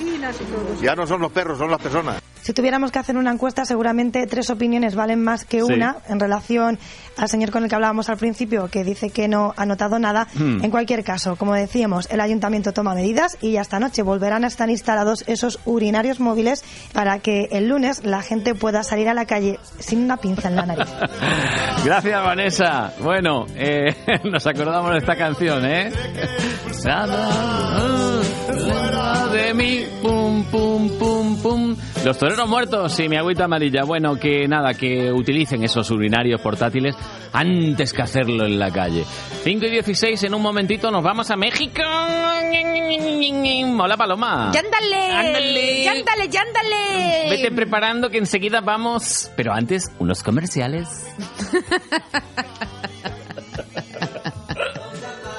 ciento uno punto tres y ciento seis F M. Este lunes cinco de diciembre, con el programa de Telemadrid Madrileños por el Mundo, viajaremos a Tesalónica, en Grecia. Este lunes a las diez de la noche en Telemadrid, de la mano de los reporteros de Madrileños por el Mundo, nos vamos a la segunda ciudad más grande de Grecia, Tesalónica, capital de Macedonia. Ven y disfruta de las mejores marcas y tiendas en el renovado Centro Comercial La Vaguada. Centro Comercial La Vaguada patrocina Madrileños por el Mundo. Soy una impaciente. En las rebajas estoy la primera, en los estrenos la primera, y aquí estoy la primera para cuando abran. Aunque igual es un poco pronto. En Bankia te presentamos nuestros planes de pensiones para impacientes. Grandes beneficios, asesoría personal y regalos que podrás elegir y conseguir ya. Bankia. Consulte condiciones en bankia punto es. ¿Eres tú el que sabe ahorrar? Si todavía no eres tú, ven a Peugeot y aprovechate del plan Prever Peugeot Seminuevos. Te damos seiscientos euros más por tu antiguo coche si te llevas uno de nuestros vehículos seminuevos en Peugeot Ocasiones del León. No esperes más y encuentra el coche que estás buscando. Acércate a Autorally, Avenida Constitución diez, Torrejón de Ardoz, Vía Complutense noventa y cuatro, Alcalá de Henares. Ven y disfruta de las mejores marcas y tiendas en el renovado Centro Comercial La Vaguada. Centro Comercial La Vaguada patrocina Madrileños por el Mundo. Casi casi Navi. ¡Navidad! Estamos cerquita de la Navidad. Entonces es hora de ir a Toys R Us. Ahora en Toys R Us, cincuenta por ciento de descuento en cupón regalo en la mejor selección de juguetes de Beyblade, Barbie, Nenuco, Dora, Gormiti y muchos más. Sí, sí, cincuenta por ciento de descuento. Si existe, está en Toys R Us. Ver condiciones en tienda. Ha llegado el prestigioso Gran Circo Americano, instalado en Legazpi, calle Antonio López, zona Matadero. Fieras salvajes, payasos de mil carcajadas, trapecistas de lo imposible, motoristas y más de veinte inéditas atracciones. Gran Circo Americano, solo hasta el ocho de enero. Les esperamos. Hoy en Madrid tarde. Dando la nota. Dándolo todo. Con otro tono.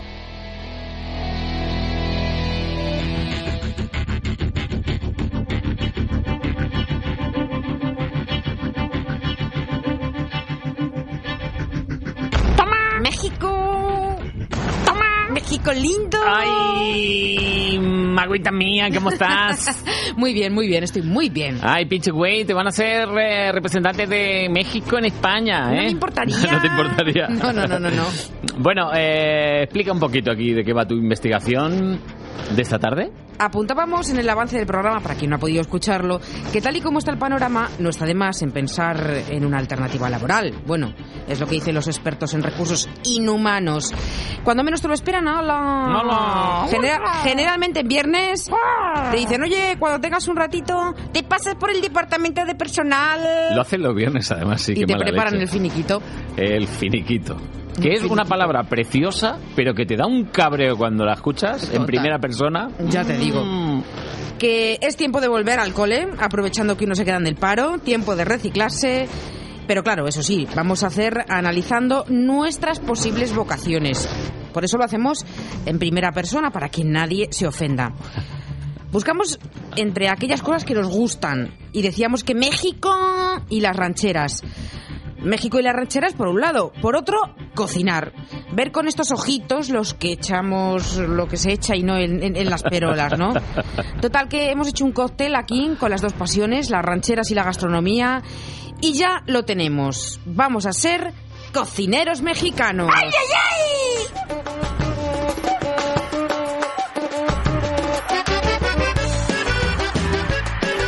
Cuesta, cuesta tomar la decisión, sí. Pero...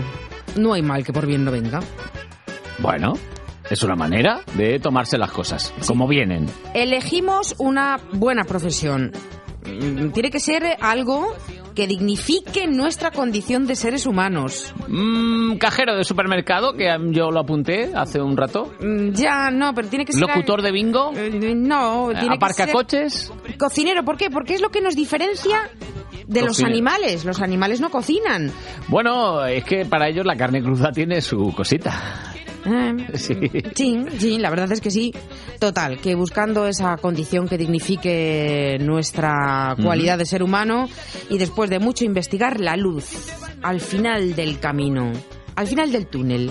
El antropólogo de la Universidad de Harvard, ¿sí?, Richard Wahan, en un programita de hace unos cuantos años decía que precisamente era eso, la comida cocinada, lo que nos diferenciaba de los animales.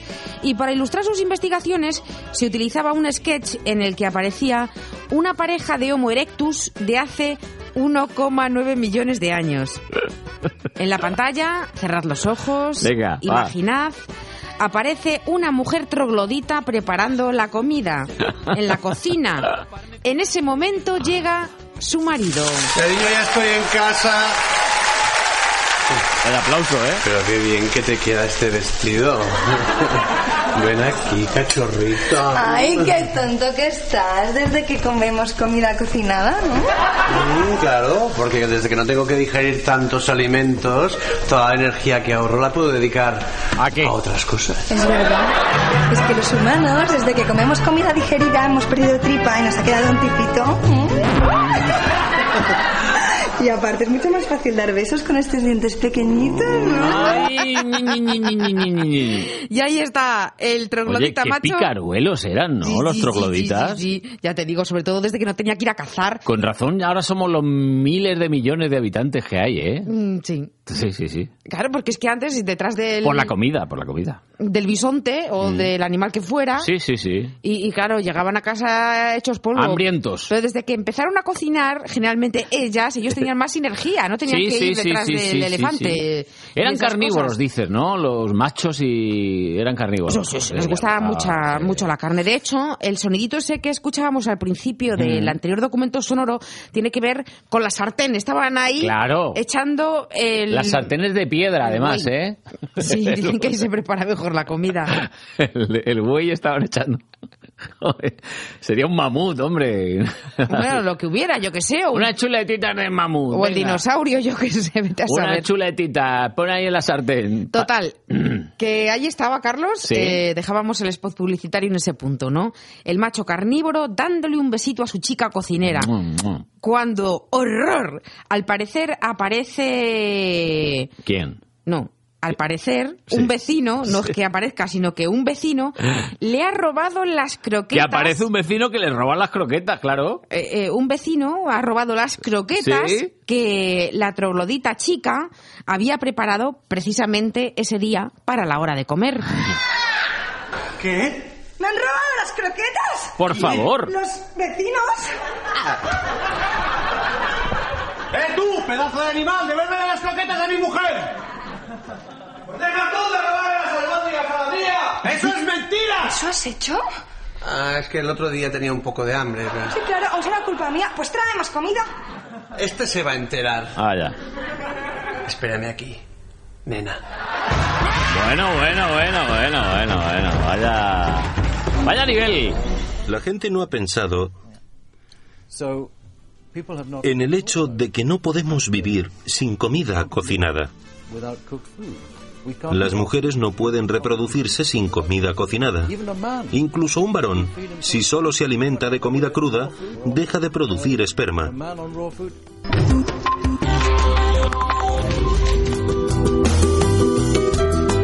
Yo, eh, ha habido un momento en que, ¿qué ha pasado? Hemos saltado, ¿no? Hemos saltado de una cosa a otra. Eh, explícame, ¿qué, ¿qué ha pasado ahí? Del sketch publicitario ah, ah. a las palabras ilustradas del antropólogo que te decía, Perdona, de Richard Wahan. Es que yo soy un troglodita radiofónico, esto es lo que me pasa. Pues este es nuestro experto que, bueno, ilustraba nuestra vocación, la de dedicarnos a la cocina mexicana. ¡Cocinero, cocinero!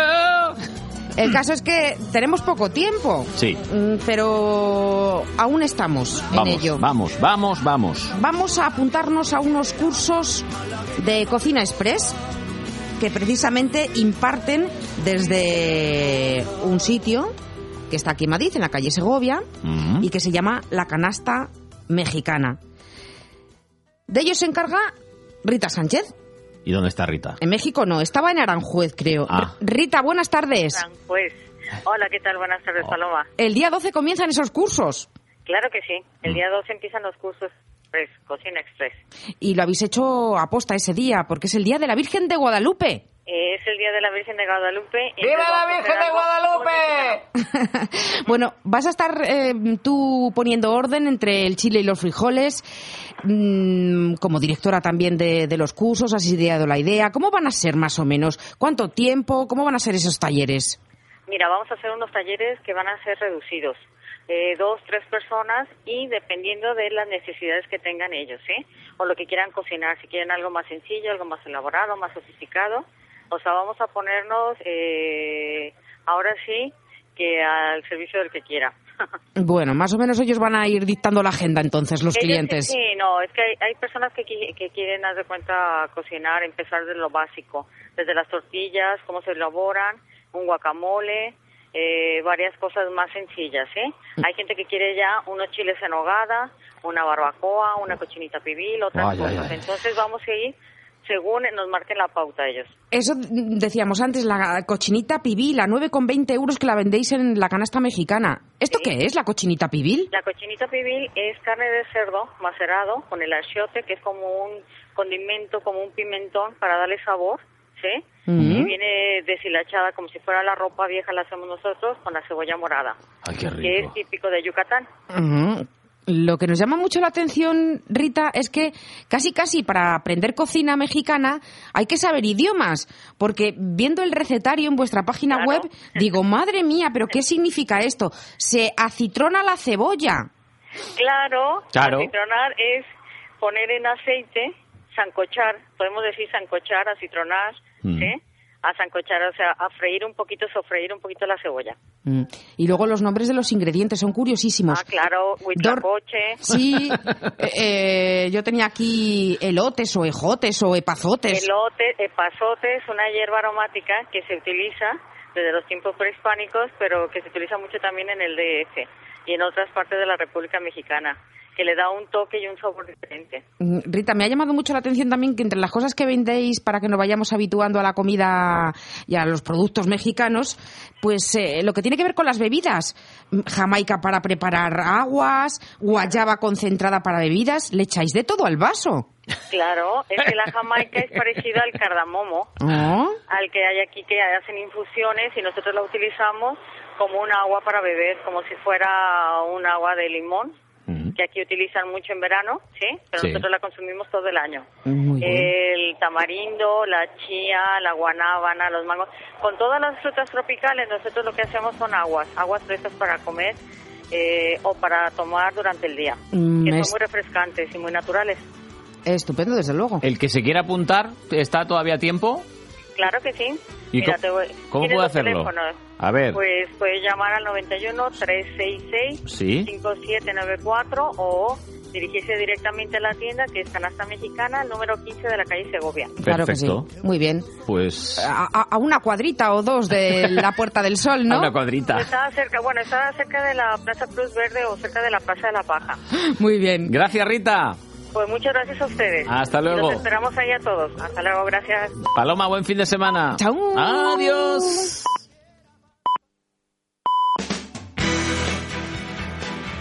Hoy en Madrid tarde, dando la nota, dándolo todo, con otro tono. De cuatro a seis en Onda Madrid. Una hora menos en Canarias. Dos horas pendientes de todo lo que pasa en la Comunidad de Madrid. Con Carlos Honorato.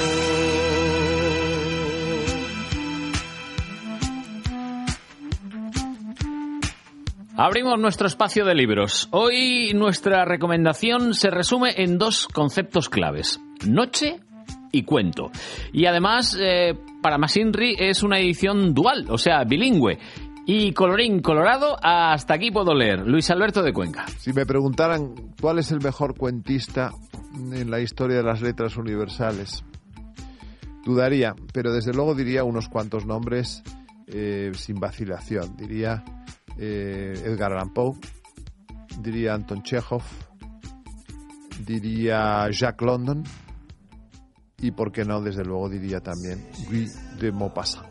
Guy de Maupassant, nacido en mil ochocientos cincuenta y fallecido en mil ochocientos noventa y tres. Por cierto, se volvió loco en la última fase de su vida, su vida corta, porque murió a los cuarenta y tres años. Era un escritor francés, eh, pertenecía a una familia de pequeños aristócratas librepensadores, eh, fue amigo y discípulo de Gustave, Gustave Flaubert, el autor de Madame Bovary, y él emerge en una época en la que en Francia está de moda el naturalismo.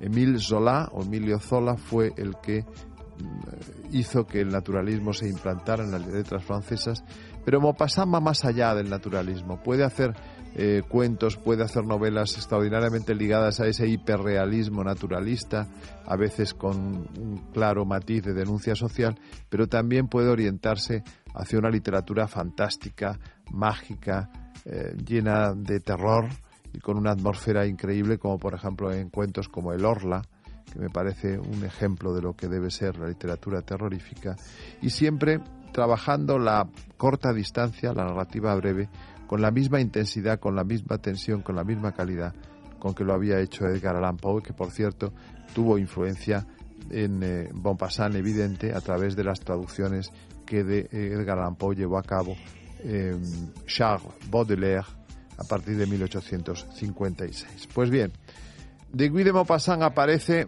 en Nórdica Libros, una editorial también a tener en cuenta, de la que he hablado más de una vez en este programa. Aparece La Noche, un cuento ilustrado por Toño Benavides en edición bilingüe. Cada vez se dan más estos mm, libritos deliciosamente publicados, bilingües, con ilustraciones ad hoc, y que la verdad pues hacen imprescindible el hecho de que paseemos los dedos y las manos por la superficie de su papel y que no nos apuntemos con exclusividad al ebook, que yo soy partidario también del ebook, pero evidentemente este tipo de cosas es mejor tenerlas en un librito tan delicioso como el que tengo ahora en las manos, impecablemente editado por Nórdica Libros. Amo la noche con pasión, así empieza el relato. La amo como uno ama a su país o a su amante, con un amor instintivo, profundo, invencible. Amo a la noche con todos mis sentidos, con mis ojos que la ven, con mi olfato que la respira, con mis oídos que escuchan su silencio, con toda mi carne que las tinieblas acarician.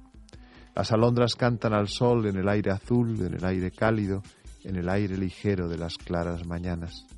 El búho huye en la noche, negra sombra que atraviesa la oscuridad, y alegre, embriagado por la negra inmensidad, lanza su grito vibrante y siniestro.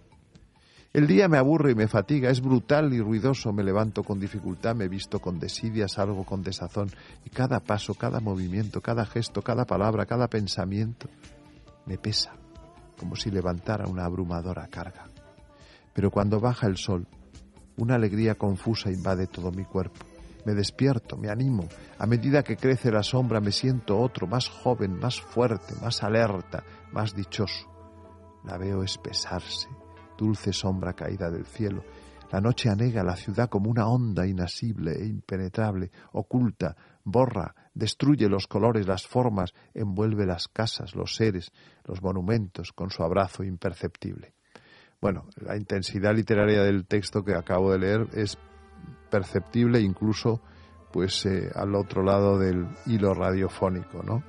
Eh, tanto más cuando se acerquen ustedes a la lectura del libro en sí, que está enriquecido, no lo he dicho antes, con unas ilustraciones extraordinarias de Toño Benavides y que, insisto, es edición bilingüe. Nórdica Libros, Guy de Maupassant, La Noche, con ilustraciones de Toño Benavides. Un precioso libro de sesenta y cuatro páginas y al precio de doce euros.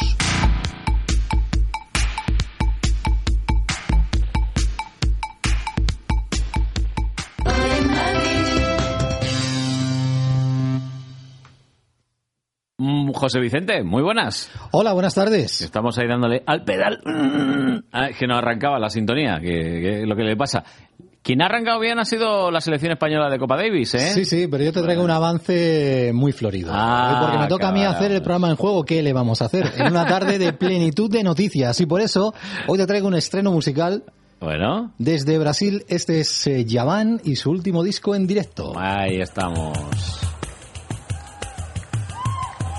Este se pondrá de moda si lo baila Cristiano Ronaldo y alguno que otro. Imagínate la cantidad de dinero que le han dado al amigo Michel Teló.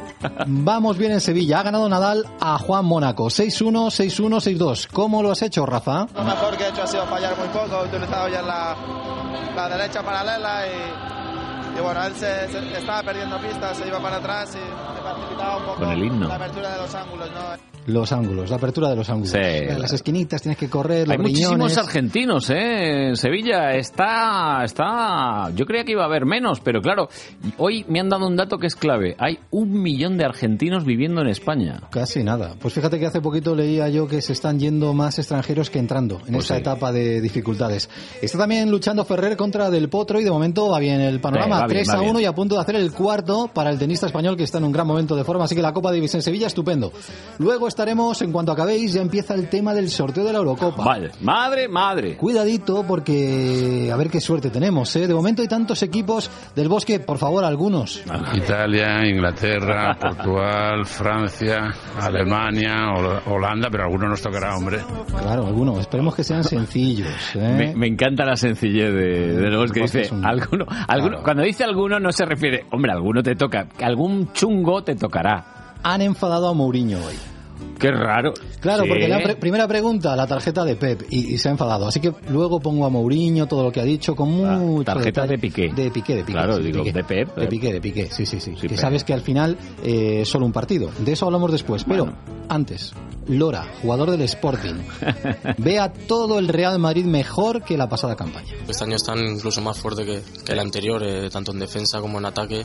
Solo hay que ver los, los partidos y los resultados, ¿no? Que las facilidades que tienen para hacer gol y, y la cantidad de partidos que acaban con, con muchos goles. Y están mejor, están mejor. Está, este año, está eh, mejor, está mejor. Ya veremos si luego la alcanza para ganar al Barcelona en los momentos clave. Tenemos un derbi muy bonito el domingo por la mañana, Atlético de Madrid, Rayo Vallecano. Manzano, del encuentro del otro día con el Celtic, ha aprendido algo de lo que pasó en el Bernabéu. ¿Ah, sí? Escucha. Aprendió. Nos había dado el fútbol una bonita lección de cómo mmm, tener que hacer las cosas cuando va ganando. Y ¿Eh? cómo hacer las cosas cuando vas ganando. Por Luego cierto, hay última, hay última hora de Adrián, el jugador del Atleti, sí. que le han dado ya el alta médica y está en su domicilio. Y desde aquí que también... Hasta, hasta malito, ¿eh? Que ha estado sí, sí, dos días en... gastroenteritis. Sí. Y además también nos vamos a ocupar de la situación de Miguel Ángel Gil, que el otro día haciendo deportes Una se caída, hizo un ¿no? problema en un riñón Uy. y está todavía ingresado, pero parece que evoluciona bien. El director general del Atlético de Madrid... No sé, el, el, dueño, jefe, el, dueño, el jefe, el dueño. Del, del Atlético de Madrid. Más asuntos, el Rayo Vallecano. Hoy abrimos un debate, ¿cómo hay que jugarle al Barça? ¿Cómo jugó el Rayo o cómo jugó el Getafe? Movilla da pistas de cómo lo hizo el equipo franjirrojo en el Nou Camp. Como ya vimos en el Camp Nou, la primera ocasión la tuvo el Rayo Vallecano. Vamos. Hay muchos que no llegan a tirar a puerta en el Camp Nou. Correcto. ¿Eh? Yo encima, lo que digo encima. es que no es comparable, querido José Vicente, por una cosa. Porque no es lo mismo jugar en tu casa contra el Barça que jugar fuera, que jugar en el Camp Nou. En el Camp Nou es más difícil jugarlo al Barça, ¿eh? A mí me gustó mucho lo que hizo Sandoval y consiguió maniatar sí, al Barça. Sí. Quizás no todo el tiempo necesario, pero estuvo bien, porque luego hay otro sistema. El de Luis García. El Getafe hasta el lunes no juega con el Sevilla. Uf, en el Sánchez Pizjuán. Hay que esperar hasta el lunes. El técnico del Getafe hizo esto para superar al Barça.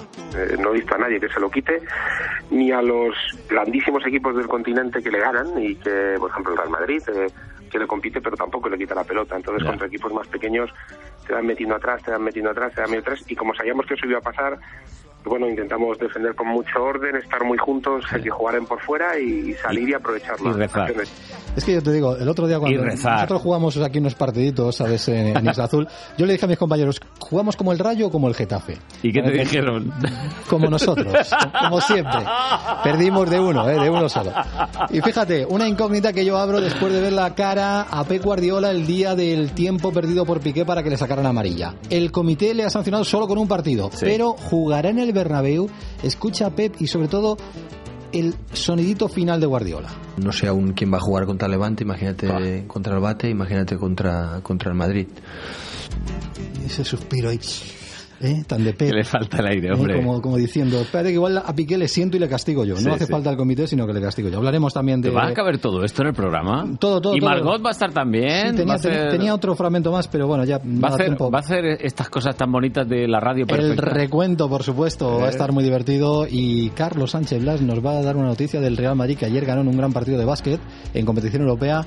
Y atención a los americanos, solo digo eso. Vale, vale. Eh, joder, a, los, a los españoles que, sí, juegan, que juegan en la N B A. La N B A vale, comillas. Vale. Entre ellos Rudy, que como todo el mundo sabe, está ahí enamorado, el amor. Muy guapo el amor, ¿eh? eh hombre. Tienes mucha suerte, Rudy, porque, en fin, si no fuera Rudy. Bueno, Delfa, que te escuchamos eh, a las siete de la tarde y todo el fin de semana, que tienes fin de semana también. Sí, sí, sí. Con muchísimos partidos. Bah, ahí, y el tenis. Partido, y... el tenis y de todo. Y es que ya... Dentro de nada... Ya tengo calor. Y con Alfonso Bernardo ahí pegando voces. Sí, sí, sí, sí, sí. Bueno, bueno. Bueno, ¿qué va a hacer? La radio, la radio que es así. Que es muy divertido. Bueno, y felicidades por el Ondas, hombre, que os lo dieron, ¿eh? Sí, fíjate, ah, solo vale. Un apunte a esto. Agradezco que me hagas esta pregunta porque no soporto a los compañeros que se autoproclaman ganadores de Ondas en exclusiva. No, no, sobre todo no. Los de un periódico. Me parece absolutamente fuera de lugar. O sea, vamos a ver, es un Ondas simbólico porque no podemos entrar en los estadios. Claro. Pues hombre, no hagamos de esto un premio individual, que es un poco que da ridículo, pues camaradas. Sí, sí, sí. Además, nosotros vamos a instalar dentro de poco, a instaurar, quiero decir, unos premios y verás tú, nos lo vamos a dar todos nosotros. ¿Te parece bien? Sí. Hombre. Perfecto, ¿por qué no? Sí. Y medallas a, oye, aguantar aquí tantos años algunos. ¿Vas con el amigo de la bolsa? No, primero tenemos que recaudar un poquito. Perfecto. Gracias, José Vicente. Soy una impaciente. En las rebajas estoy la primera, en los estrenos la primera y aquí estoy la primera para cuando abran. Aunque igual es un poco pronto. En Bankia te presentamos nuestros planes de pensiones para impacientes. Grandes beneficios, asesoría personal y regalos que podrás elegir y conseguir ya. Bankia. Consulte condiciones en bankia punto es. Solo el auténtico polvorón tradicional de la Estepeña es el polvorón polvorón. Es el polvorón de siempre, el de mi familia. La Estepeña, el polvorón polvorón de calidad suprema. Mmm, el olor de la Navidad. La Estepeña, auténtico polvorón tradicional, el polvorón polvorón. ¿Eres tú el que sabe ahorrar? Si todavía no eres tú, ven a Peugeot y aprovechate del plan Prever Peugeot Seminuevos. Te damos seiscientos euros más por tu antiguo coche si te llevas uno de nuestros vehículos seminuevos en Peugeot Ocasiones del León. No esperes más y encuentra el coche que estás buscando. Acércate a Autorally, Avenida Constitución diez, Torrejón de Ardoz, Vía Complutense noventa y cuatro, Alcalá de Henares. Es casi casi Navi. ¡Navidad! Estamos cerquita de la Navidad. Entonces es hora de ir a Toys R Us. Ahora en Toys R Us cincuenta por ciento de descuento en cupón regalo en la mejor selección de juguetes de Beyblade, Barbie, Nenuco, Dora, Gormiti y muchos más. Sí, sí, cincuenta por ciento de descuento. Si existe, está en Toys R Us. Ver condiciones en tienda. Ford que usted desee comprar casis con un descuento de cinco mil euros. Ford Kuga T D C I cuatro por cuatro con un descuento de cinco mil euros. Ford Fiesta Titanium T D C I con un descuento de cinco mil euros. Llega el gordo de Ford. veinticinco millones de euros en descuentos en cinco mil coches. Trae tu coche antes del veintidós de diciembre. Ven a Ford. Siempre toca. Red Ford de concesionarios. Onda Madrid.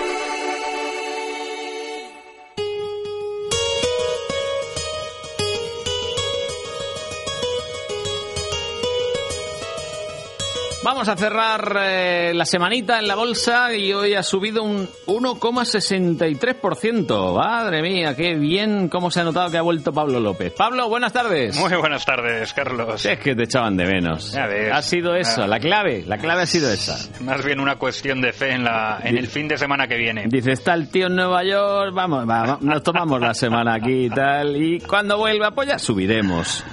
¿Cuánto ha habido de subida semanal al el final? El diez coma veinticinco, diez coma veinticuatro exactamente, bueno, lo redondeamos a un diez coma veinticinco y tirando de hemeroteca nos tenemos que ir a noviembre de dos mil ocho para encontrar una semana tan buena como, como claro, la que hemos vivido. La, la anterior fue la peor, ¿no? Al final... La anterior fue una de las peores. La segunda me parece peor sí, del año. Muy, un golpe muy importante. Y esta ha sido la mejor, claro. Sí, bueno, por supuesto la mejor del año y ya claro. Te digo, a noviembre de dos mil ocho para encontrar una subida lo... cercana. En aquel momento se subió, creo que fue un doce, uh-huh. doce con algo, hemos estado consultando. Por cierto, Pablo, te tengo que transmitir las felicidades del jefe, que me ha dicho que se enteró, gracias a ti, de cómo funciona la subasta, ¿eh? Ah, pero...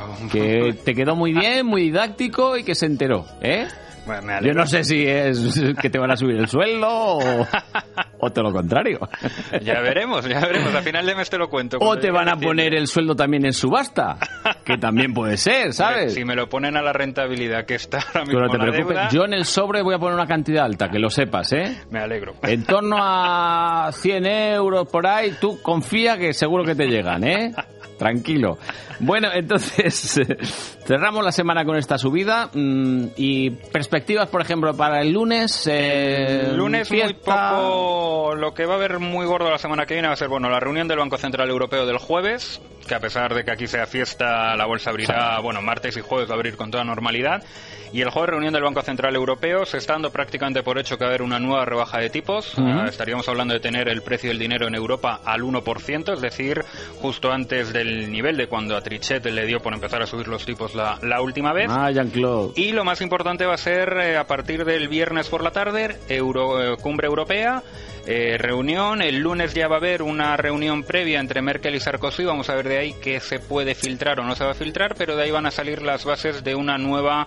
Eh, una reforma del Tratado de la Unión Europea buscando una mayor integración en materia fiscal y en materia presupuestaria. Es decir, sí. lo que quiere Merkel es controlar los presupuestos de todos los miembros de la Unión Europea, que la Unión Europea tenga potestad para sancionar una desviación del presupuesto, uh-huh. buscando que todos los países se comprometan a un déficit cero y eso además se pueda cumplir de manera eh, coercitiva, de manera punitiva. Es decir, si tú mañana te pasas del déficit, te vamos a sancionar, sí. eh, vas a tener una multa, es decir, de tal manera que... Primer se intentar... día, un palo. Segundo día, tres. Tercer día, seis. Así pues, se vuelve a demostrar que cualquier avance político que hay en la Europa viene en Europa viene Oye, motivado por la necesidad un, de un avance económico. Una pregunta tonta, ¿eh? Dispara. Si cualquiera de estos, Mercosí, vamos, los dos, el dúo dinámico este, ¿lo incumple? ¿También hay palo o no? Debería. Ah, ya, ya, ya. Si se aplica. Porque hay determinadas cosas que se acordaron que no las han cumplido. Eh, no, bueno, pero ya sabemos aquí un poco que quien escribe vale. la norma vale, siempre por se eso. Deja un pequeño reducto. Mira, hablando aquí entre los compañeros de la sala de prensa, mm. decíamos que a lo mejor quien tenía que dejar la Unión Europea era Alemania, porque es quien está descompensando todo, mm. por, por buena. Eh, titular para mañana, Pablo López, dos puntos. Que se vayan los alemanes. Es verdad, si se fuera la economía Oye, alemana eh, no que, tendríamos que está, aquí, está aquí Maite que ya está con una cara diciendo ¿qué pasa? Que... ¿Ves? Eso. Que quiere, que, ¿Qué ganas de gastar euros? Que tiene unas ganas ya de gastárselo todo. Yo... Hay que ahorrar, Maite, hay que ahorrar. Pablo, no quiero decir nada, pero Carlos en tu sobre iba a meter cien euros y en el mío mete todos los días diez euros. Ya, no sé ver, si calculo. Estáis muy a gustito los dos ya, aquí. Hombre, la, pero son, chao, cincuenta, son cincuenta no sé. A la semana, son doscientos, tú ganas el doble que él. ¿Eh? Uy, cómo hacen las cuentas. Claro, aquí he hecho con... las cuentas bien. Sí, cincuenta, cincuenta sí. a la semana por cuatro, doscientos al mes ganas. Uh-huh. Tú ganas el doble que él. Pero si luego salgo contigo de divertirme y lo gastamos todo. Ay. En fin. Bueno, Pablo, que el lunes estás con Maite, ¿eh? Que lo sepas. Que el sobre viene para mí. ¿Eh? Hasta el lunes. Un buen fin de semana. Igual, chao, adiós. Chao. Bueno, Maite, vamos, vamos a gastarlo. Sí, venga, y hoy viernes vamos a hacer una sesión clásica, cine y música. ¿Te apuntas? Por supuesto. Venga, pues vamos a empezar por el final. Vamos a acabar esta noche de viernes escuchando la voz de esta mujer. Aunque ya no pueda más y tenga los pies gastados. Y es que Olga Román actúa esta noche, casi cierra el Festival de Jazz de Madrid. Es la primera vez que participa además en este festival que cumple, por cierto, veintitrés años y que además en esta edición, y nos lo contaba aquí su director Javier Estrella, ha presentado y ha prestado mucha atención a jóvenes nuevos con talento y también a las voces femeninas que resulta, Carlos, que están muy de moda, nos lo contaba, en el jazz y en casi todo. He vuelto al jazz y, y, y me alegra muchísimo que la música española también haya vuelto las canciones. Y las canciones que cuentan historias. Y qué mejor, ¿quién las cuenta mejor? Pues las mujeres son las que mejor las, las cuentan y las cantan.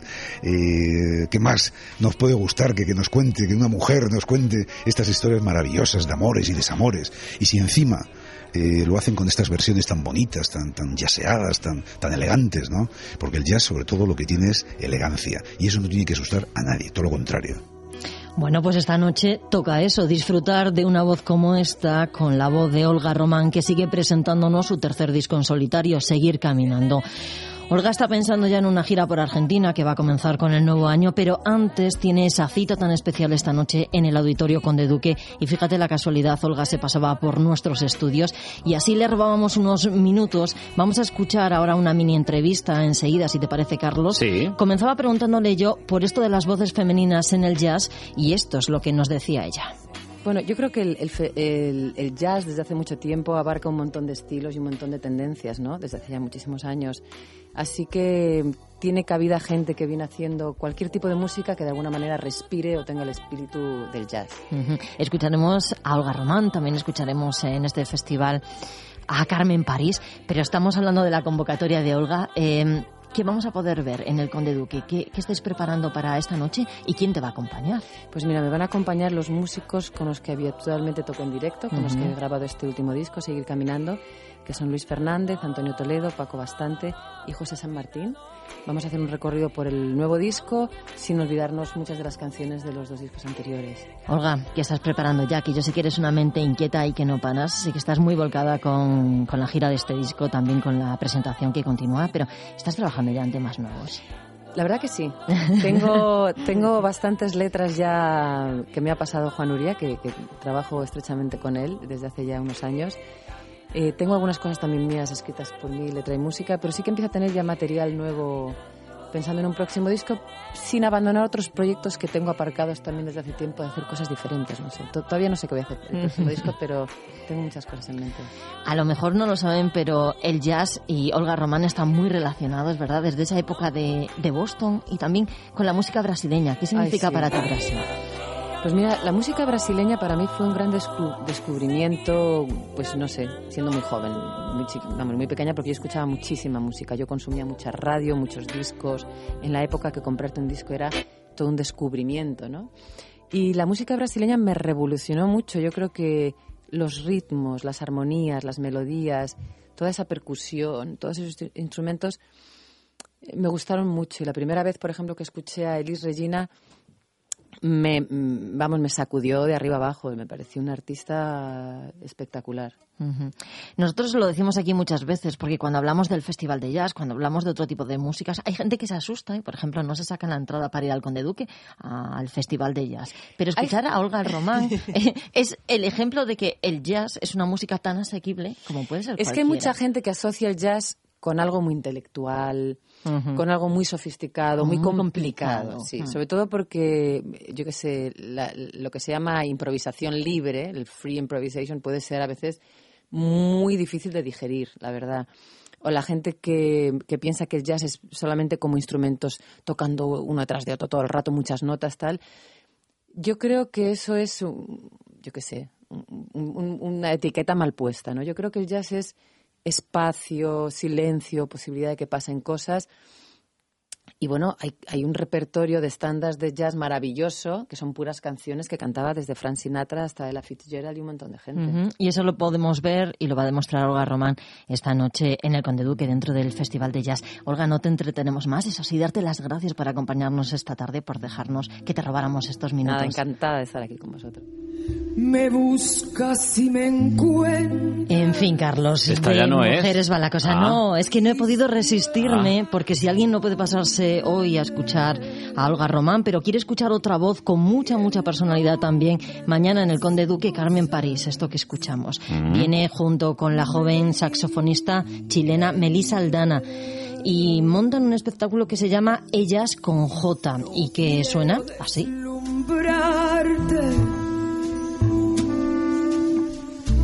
Pero acuden a mi alma.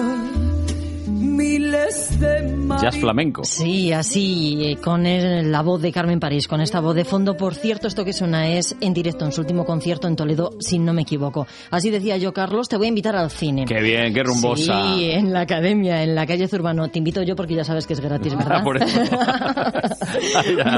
Pues están proyectando los tres últimos títulos reconocidos con el Goya a la mejor película esta noche. Y a ver si lo reconoces. Por esta santa unción y por su bondadosa misericordia, Te ayude el Señor con la gracia del Espíritu Santo. Ya está, Jorge, ya lo ha reconocido. Sí, sí, la, la, la he visto. Camino, sí. Camino, de Javier Fesser. Déjame que te explique que este ciclo, que comenzaba en octubre, recorre la historia de los últimos veinticinco años de los Goya. Hoy se proyecta eso a las ocho, Camino, de Javier Fesser. Y nos quedan dos más que podemos hacer así en plan... Sí. Adivinanza. A ver, a ver. A ver esto. Así que el señor quiere ir muy elegante en su primer día en la cárcel, ¿eh? ¿Cárcel? ¿Sí? Qué fácil. Bueno, si ha ensayado a un Goya, será Celda doscientos once. Celda doscientos once de Daniel Monzón y Luis Tosar. Se proyecta, para eso tenemos tiempo, el día trece de diciembre a las seis y a las ocho. Uy, una última. Mira, Andreu, ahora ya no estaré. Andreu. Todo lo que hago es por ti.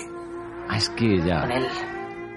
Panegre. Panegre, dirigida sí. por Agustí Villaronga. Sí. O tres últimos pases. Tenemos eh, los... Buena película, ¿eh? Un poquito dura, ¿eh? No, un poquito no. Llévense el pañuelo si van a ver la de Academia en la calle Urbano cincuenta y cuatro. Sobre todo los primeros minutos te deja un poco choqueado. Lloras mucho todo el rato. Es muy dramática, háganme caso, pero es muy buena. Sí, muy buena película. Las tres proyecciones que quedan para completar este ciclo de los veinticinco años de Goya, porque el año que viene, eh, bueno, ya Goya, no sabemos el ganador todavía. Bueno, pues nada, ya empieza casi el fin de semana. El lunes estás aquí, ¿no? Sí, qué remedio, que lo pases muy bien. Vale. Fin de semana largo. Yo volveré el miércoles. Adiós. Adiós.